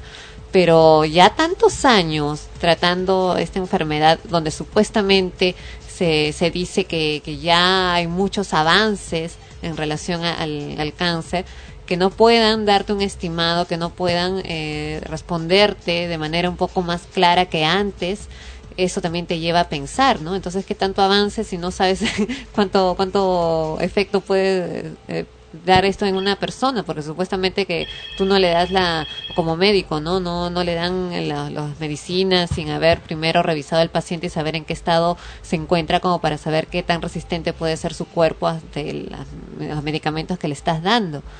Eh, eso es lo complicado y es verdad, tú vas a ese, al, al INEI, no, perdón, como el Instituto Nacional de Enfermedades Neoplásicas, ¿eh? al INE, y te encuentras pues con gran cantidad de, de gente que entra y sale, niños, eh, a veces deprimente, o sea, cuando tú vas a- a- a- ahí y te sientas a esperar un rato, a veces vos no vas porque estés enfermo de cáncer, sino para descartar algo o para visitar a alguien o para alguna consulta de, de rutina, precisamente para eso, ¿no? Para un descarte, un familiar, un amigo. Y es alrededor, el entorno es, es bastante deprimente, ¿no? Porque te das cuenta que la mayoría de gente está ahí porque está luchando contra esa enfermedad y ves niños y te preguntas por qué una criatura que todavía no ha vivido lo suficiente eh, para poder no disfrutar de su vida, errar, equivocarse, triunfar, en fin, está ahí eh, sometido a experimentos. Si es que esto es verdad, están experimentando también con esa pequeña vida. Regresamos. Eso, eso hay que investigarlo. Recuerdo la campaña que hizo Belmont en los años 80. Me preocupa eso. Al final lo terminó, me parece, el gobierno del doctor Alan García. Claro, eh, pero si, si de algo, yo estoy segura, si algo tuvo que ver con parte de la construcción de ese hospital, el gobierno eh, estadounidense, y más que creo que en ese tiempo estaba George Bush, eh, No, George Bush no estaba. padre, Padre, padre. padre, pues, pa- padre, en el gobierno, y como ya conocemos toda la, la política que tiene, yo creo que debe haber algo de cierto en todo lo Bueno, que se hay, dice. hay que verlo antes de investigar, antes de poder Eso sí, comentar más. Regresamos. Esto es Ole Ole. La canción se llama No Controles. Volvemos con Extremos, episodio 55.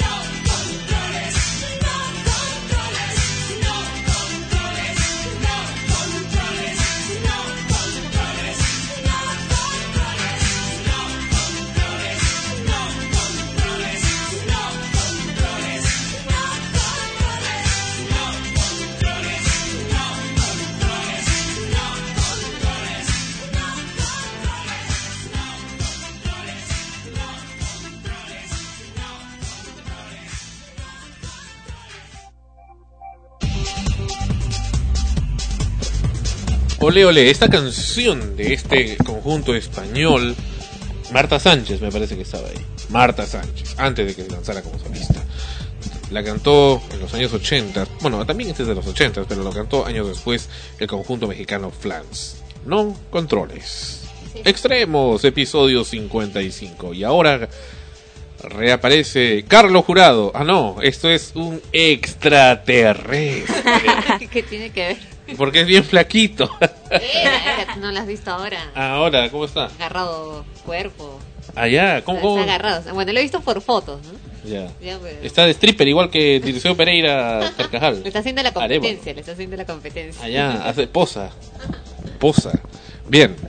Este video comienza a dar las vueltas. Por favor, al señor amigo Anthony Choi. No eres periodista tampoco. Señor Anthony Choi ahora se dice también periodista y luego dice que no, que es periodista, que no es periodista. No, no es periodista. Es una persona muy bien intencionada eh, y que tiene otra carrera, otra profesión, pero que no es la del periodismo. Pero que bueno, ahora conduce un programa en Radio Capital. El señor eh, Anthony Choi presentó este video grabado por un particular en Santa Rosa de Quives, que es una localidad campestre cerca, en el nor, esto es Cerca este de Lima, no, cerca de Comas más bien.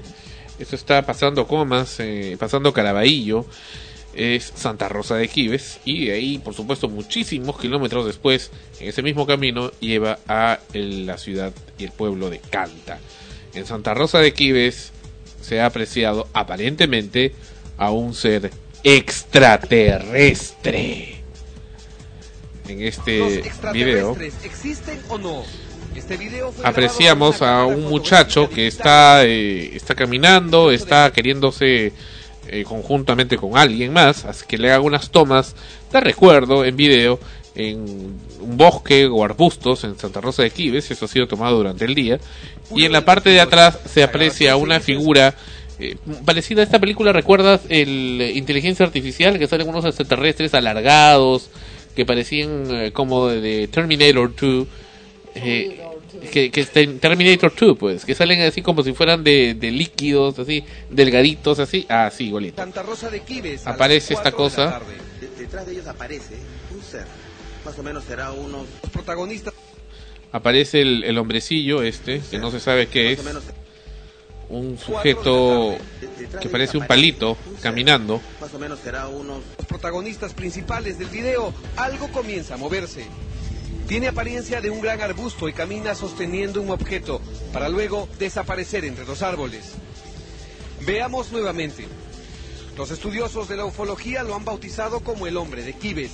El ser empieza a alejarse lentamente cuando se ve que tiene en la mano izquierda una especie de un objeto o algo tiene en la mano izquierda y cuando sale desde el cuadro empieza a salir como una especie de rayos tanto del pecho como de la cabeza. Eso es lo que se ve en el video, ha sido grabado de día. El señor está Choi. A pocos metros y de alguna manera es singular, es único en el mundo en cuanto a este tema. Aún no se ha podido determinar qué es realmente esta criatura que aparece en el video. Si este ser animado no es un animal conocido ni un ser humano, entonces, ¿será la prueba de que no estamos solos en el universo? Se fue. No se sabe qué es, qué cosa fue. Aparentemente podría ser un extraterrestre. De momento ya lo han bautizado como el hombre de Kibes o de Kibes Man. Pero quién sabe, quién sabe qué es lo que, que haya sido.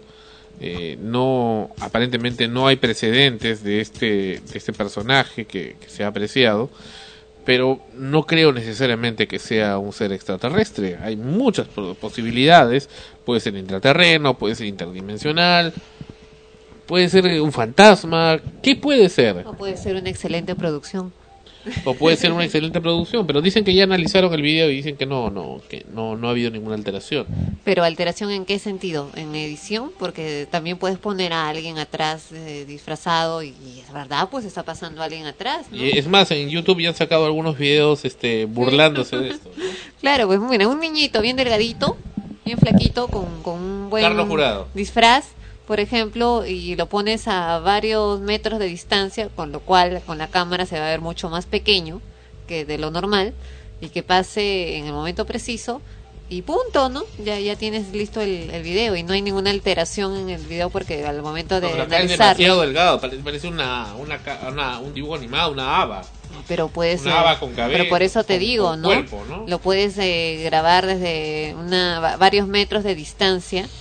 Se va a ver mucho más pequeño en todo sentido, en, en dimensión, en altura. en- y hay niños bien delgaditos, lo he visto. Claro. No, pero este no, Sí. no, no es definitivamente un... Sí, eh, eh, como que... Bueno, hay que ir, pues, ¿no? Da que, da que pensar, ¿no? Sobre todo porque la figura es bastante alta y bastante delgada y, y todo está todo blanco, no sé. Da que pensar en sí la... Parece la- una gota, un silicón. Ajá, Pero este es el otro video que, que, que muestran, donde también parece que, que se ve a- al extraterrestre, ¿no? Camina. Bueno. y de diferentes ángulos. Bueno, No, pero, pero definitivamente eh, yo creo que a- ante tantas cosas que se dicen, este, creo que la NASA debe saber mucho sobre la este NASA tema. y saben, pero no quieren hablar. Ajá. Hay tantas cosas, como ya le hemos hablado en los programas anteriores, que existen, que se van apreciando, como ese programa donde hemos tratado estos, esta, estas obras artísticas del pasado, que muestran pues a, a- a aparentes objetos voladores ovnis en, en el cielo y pues de hace cientos de años o miles de años, como el caso de los egipcios, que muestran aparentemente a un sujeto extraterrestre o un alienígena entre sus jeroglíficos. ¿Qué cosas hacen estos ahí, no? O sea, en aquellas épocas. No, todavía no había el cine, porque ahora tú ves en cine los personajes que crean para las historias y te resulta siendo un referente, ¿no? Cuando tú ya en, en tu vida cotidiana ves algo similar al... ves a una persona, por ejemplo, con la cabeza medio rara y dices, "Ah, extraterrestre", o sea, por facilidad. Extraterrestre. Y, y por qué no creer? Pues no vamos a ser los únicos en el mundo. O sea, toda posibilidad existe, ¿no? De, de que haya realmente otras, otro tipo de vidas, otros seres en el universo. Y que, ¿por qué no? Pueden haber venido aquí si nosotros nos matamos yendo a Marte, a la Luna. Y, y ya estos más vivos ya llegaron hace años. Sí, parece que sí. Sí, pero lo cierto es que, que la humanidad tiene un miedo terrible por... Por aceptar, Por ¿no? aceptar de que, que podemos... es aceptar algo que hasta ahora es eh, desconocido Claro. realmente y que también pone en tela de juicio muchas de tus creencias ya de fe, ¿no? Religiosas sobre todo. Lo que sí te digo es, ¿recuerdan esta serie B? B, invasión extraterrestre, etcétera, etcétera. Bueno, una de las protagonistas, la que hacía de Elizabeth, como la niña eh, del cielo, la que había sido, pues tenía padre extraterrestre y madre terrestre. Eh, bueno, quien hizo este personaje es Jennifer Cook. Jennifer Cook, ya retirada de, Hollywood desde el año 1986, que ya no, no tiene nada que ver. Y sin embargo, ella es una activista de el, eh, seguidora del movimiento Urun- Urantia, Urantia, de la Hermandad de los Urantia. La Hermandad de los Urantia es un grupo o congregación que eh, leen el libro del Urantia. El Urantia es una supuesta revelación de, de Dios, ¿no? De la vida de, de Dios y, bueno, de, no de la vida de Dios, de la vida del, del universo, ¿no? De la, de la realidad del universo.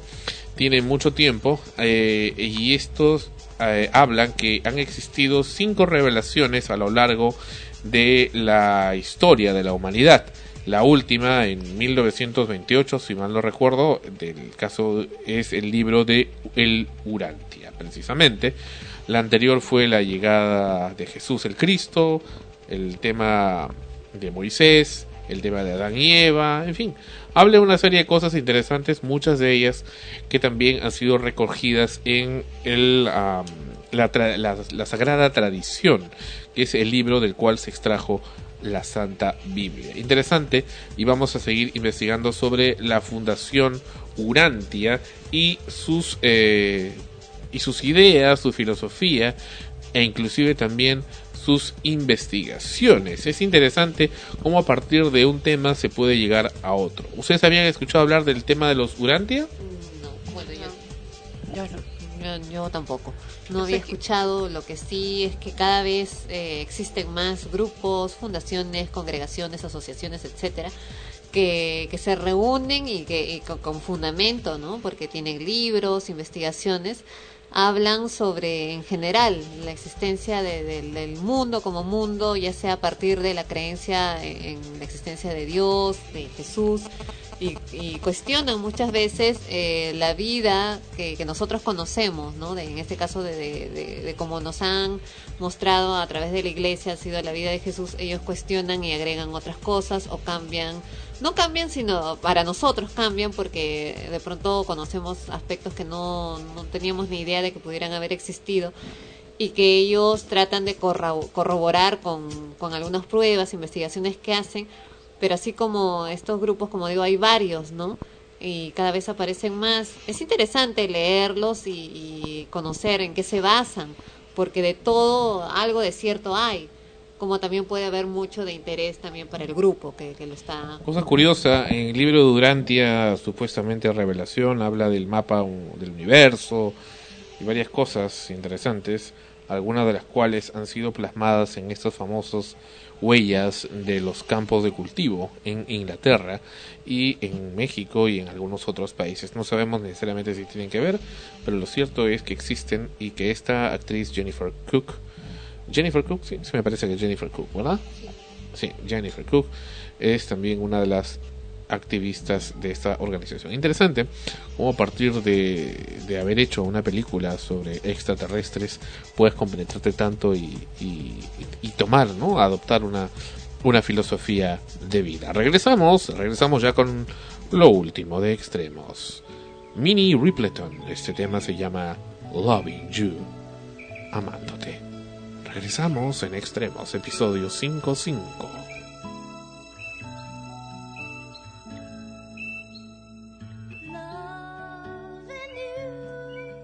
is easy 'cause you're beautiful. Making love with you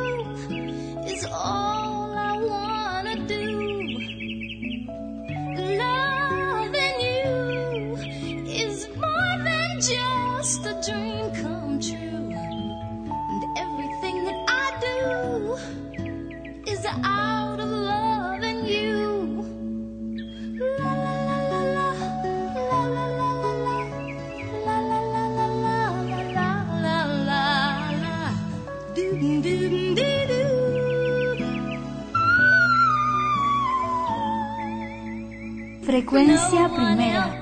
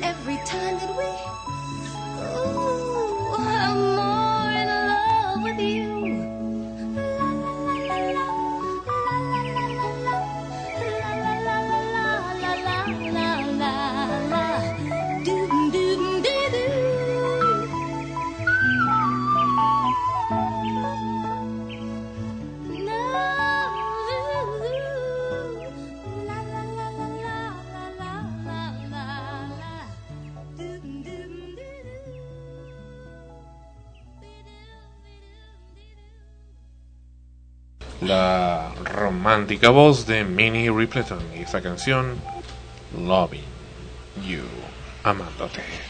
El Extremos, episodio 55. Recuerden, no olviden de escribirnos a nuestro programa. Nos va a dar mucho gusto de saber de ustedes. Extremos, arroba, frecuencia primera. Escríbanos con mucho gusto les vamos a replicar. Repito, extremos, arroba, frecuencia primera punto org. Pero si no se quieren esperar a la respuesta, pueden llamarnos. Nuestro teléfono en Lima, Perú, más 511-999-380366. Disponible las 24 horas y también English Spoken. Ana Rosa con los estrenos y demás variedades del programa. A ver, si te recochinas un poco. Tostadito, tostadito. Y a ver, ponme. el teleprompter, el teleprompter. Teleprompter, el teleprompter.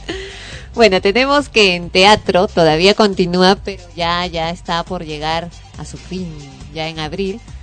Perú vas to Mash. A ver si por favor me liberas la, la pantalla. La guerra de los sexos. Bueno, en Perú vas to Mash es un ómnibus, un ómnibus donde el público puede subir y dentro del, del mismo ómnibus se va a dar la recreación de estas historias. La primera de ella- de ellas es la guerra de los sexos. Es la primera historia de La un... la guerra del sexo. La guerra de los sexos, dice. De un bus que los recogerá de la puerta de la librería de, de Crisol, de Lóvalo Gutiérrez, a las 20 horas en punto. Ahí comienza el, el show. Para empezar a recorrer las calles de Lima y a lo largo de ese recorrido irán subiendo personajes que interactua- interactuarán con ustedes Como y con actores Peraza. infiltrados que ya estaban con ustedes desde la cola antes de subir. Sí, es- ustedes van a subir al ómnibus y los actores ya están ahí también haciendo su cola para subir como parte del, del público, como parte de los de la gente que, que aborda un ómnibus común y corriente. Ellos desfilarán por el pasadizo del bus en movimiento. Primero una sesentona muy graciosa que dará cátedra a todas las mujeres de cómo tratar a los hombres. Asimismo una aeromoza, que será la anfitriona durante todo el viaje. Dos cirqueros surreales subirán a querer vendernos la solución para que los hombres no terminen pepeados y un colegial de 25 años subirá a recuperar el amor de su novia. Otra historia es Las apariencias engañan. Esto va a las 21 horas con 30 minutos. 75 minutos de diversión donde encontrarás a un cobrador anfitrión francés. Un argentino que acaba de cruzar toda la cordillera para ver el Perú As. Una enfermera que lo único que sabe de medicina es usar el termómetro. Una brujita que crea problemas en vez de solucionarlos. Y una pareja muy especial que te hará recordar los éxitos más taquilleros de la pantalla grande de una manera bastante original. A ver, ¿alguna vez viste a Sandy, esa es la misma, la rubiecita de gris, bailar con Rocky Balboa? No, ¿verdad? Entonces no te lo puedes perder. Este espectáculo va los viernes, sábados y domingos y lunes también a las 20 horas. Ya saben que el local son los buses y la dirección en la librería Crisol de Lóvalo Gutiérrez, referencia a la avenida Santa Cruz, cuadra 8 de Miraflores. Y también hay para los niños Perubas Kids, un bus infantil que va por todas las calles de Lima. La única obra de teatro infantil al interior de un bus. La obra cuenta la historia de Pequito, un niño que para cumplir siete años debe antes encontrar una llave mágica. Él está al cuidado de su abuelita, ya que sus papás se fueron a combatir a una absurda guerra. Pequito sube al bus para ir en busca de la llave, como quedó con su abuelita, pero es doña Maki, una amiga de la abuela, quien tratará de guiar de una manera estricta y rigurosa al niño sin considerar el criterio de éste. En el camino se encontrarán con muchos personajes que harán que Pequito decida si seguir su camino para alcanzar su gran objetivo o detenerse y desviarse de la ruta para ayudar a los que estén en apuros. Los valores que más resaltan en el espectáculo son la solidaridad, la tolerancia y sobre todo la búsqueda de paz y hermandad entre todos. Esto va los sábados y domingos a las 17 horas con 30 minutos, igual, el local, los buses, y la dirección en la librería de Crisol de Lóvalo Gutiérrez, ya saben la referencia, es la cuadra 8 de la avenida Santa Cruz en Miraflores. Y finalmente tenemos eh, próximos estrenos, bueno, no próximos estrenos, ya están, ya están ya en estos momentos en, en temporada. que es eh, una guerra que no se pelea, así se titula. La entrada es libre y la salida con sombrero. Y se presentan en el Teatro Auditorio Miraflores, en Larco, 1150 Miraflores. Esta, esta obra es el inicio de un ciclo de teatro de autores peruanos y va los sábados y domingos en el horario de las 20 horas, hora exacta por si acaso, antes de las 20 horas tienen que estar ahí, desde el sábado 14 de marzo, es decir, ya comenzó, pero va solo hasta el domingo 6 de abril. Y otra obra para los niños es Pinocho, el cuento clásico que esta vez ha sido adaptado para la familia en versión peruana pero eh, manteniendo el sistema o la historia universal. La obra es muy divertida, la entrada general es de 15 soles y los niños 10 soles y se presentan en la Casa Teatro Espacio Libre en la Avenida Balta, 170 Barranco, a media cuadra del Óvalo Balta. Y va todos los domingos a las 17 horas con 15 minutos, repetimos, hora exacta. Siempre tienen que llegar un poquito antes para que se sienten cómodamente y vean todo el show. Porque si ya llegan luego, por favor, interrumpen a los actores, así que no hagan ese roche. Cine. En cine, esta semana se ha estrenado Todo sobre las mujeres. Es un remake del fin de 1939 de George Cukor. La vida de Mary Haynes, esta vez interpretado por Meg Ryan, es aparentemente perfecta. Una preciosa casa en Connecticut, una maravillosa hija de 12 años, un marido con éxito en Wall Street, un trabajo como diseñadora en la compañía de modas de su padre. Una de las cosas son con las que Mary siempre podrá contar es con la compañía de sus amigas, como la de su mejor amiga, la, la gran, la exitosa Sylvia Fowler. Una mujer impecablemente chic y con ingenio que disfruta de su soltería en su nuevo puesto de editora de la exitosa revista femenina Cachette. Ahora, ¿cuál es el problema, no? Todo cambia a partir de que este, este grupo de amigas comienzan a, a vivir una serie de problemas cuando Sylvie, en el salón de belleza, se entera que una de las dependientes de la sección de perfumería llamada Crystal Allen está teniendo una aventura con un exitoso hombre de negocios, que resulta ser el esposo de su amiga Mary. Así que ahí se armó la grande. Otra película estrenada esta semana es Satanás. Satanás trata sobre un trío de historias entrelazadas que ilustran la interconexión de eventos en nuestro mundo y el efecto dominó que las acciones de una persona pueden tener sobre la vida de otro. Una hermosa rebuscadora que estafa a hombres ricos para procurarse de una mejor vida. Un sacerdote enamorado apasionadamente de su ama de llaves es atormentado por cargar con el peso del secreto de una mujer de su comunidad.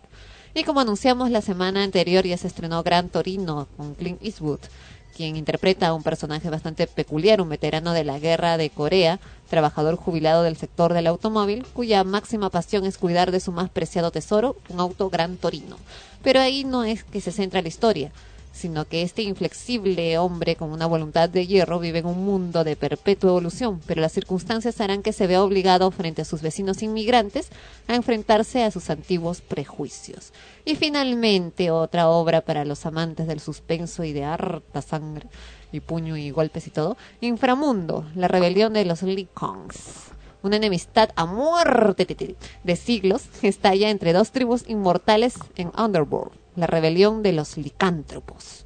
La tercera película de la saga épica de Underworld retrocede en el tiempo y cuenta el origen del conflicto entre los aristocráticos vampiros, conocidos como los Death Dealers, y los salvajes licántropos, una línea de feroces hombres lobos. Y estos han sido los estrenos de la semana en cine y lo que está en temporada en teatro. Muy bien, muy bien. Y casi se acaba el programa. Antes, también, en- bueno, en- más que estreno, es final. Eh, de Sarah Connor Chronicles, las crónicas de Sarah Connor, que sale por la cadena Warner Brothers y en la Fox para los Estados Unidos de Norteamérica.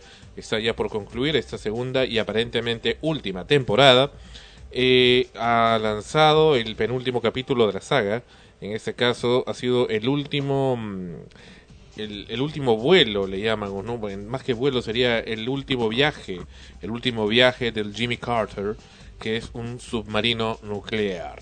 Bueno, ya de qué trata, eso es cuestión de quienes sigan la serie de eh, las crónicas de Sarah Connor, de Sarah Connor, Chronicles, que desafortunadamente parece que no van a tener mucho que ver con Terminator 4, Terminator 4, eh, que es el eh, Evolution, ¿o ¿cómo se llama? Terminator 4 Revolutions. No, no, no recuerdo exactamente. Bueno, Es, eh, es que no está Arnold Schwarzenegger, pues, naturalmente, pues, que, que vas a recordar. Sin él ya no suena. Pues, Obvio, porque es una estafa. eh, Vas ahí, ves el tremendo pose, este Terminator Ford y, y, y Schwarzenegger dónde está, dónde está. No veo su nombre eh, y su apellido que ocupe de, de extremo a extremo la pantalla. No está, entonces no, no es, pues una una burla, pues una burla, ah, obviamente. Incluyen, yo creo que ya tendrían pues que poner eh, robot chatarra, ¿no? Porque ya muy muy nuevecito no va a aparecer en pantalla como Arnold, bueno, el actor, ¿no? En este caso interpretando a, a, a un Terminator, a un robot, como lo vimos la primera vez que salió en la película, pues está todavía joven. En la segunda ya un poquito más, ¿no? Maduro. En la tercera ya pues no este Acá vemos una fotografía de Arnold Schwarzenegger. No, pues, después. ya sí que va a salir. Qué triste. No me imagino. Salvo que pongan como explicación, dice, para hacerlo más real hemos creado un Terminator que se asemeje tanto al ser humano que envejezca, engorde y le salgan rollos, arrugas. No, no, no. Si quieres que salga de Terminator, no te pases, pues. No te pases. Bueno, pero pero la, la figura que tenía, aunque va a salir en una película junto a, a Sylvester Stallone, en- Ejercicio y dieta, ¿no? y, y Photoshop, ¿no? Y, y, y efectos especiales y todo. Es que lo que pasa es que lo que mucha gente quiere es verlo como estaba antes, ¿no? En, en los noventas, en los ochentas. Pero pues está de político, ¿no? Me parece pues que es este característico que entren a política y se engorden. Sandra, no vayas a entrar a política. Pero pero mira cómo ha quedado el pobre el pobre Arnold Schwarzenegger. Acá tenemos otra imagen mu- muy muy lamentable, ¿no? De, de su imagen. Claro, acá en este caso es porque él se caracterizó durante muchos años con tener un físico pues envidiable, ¿no? Ha sido campeón, ¿no? Mi, Mister Universo y todo lo demás. Y sus películas, y por lo menos las películas con las cuales salió al frente y se hizo famoso, han sido precisamente aquellas en las cuales ha mostrado su, su musculatura. Bueno, también que feo cuerpo, porque a mí no me gustan tan musculosos.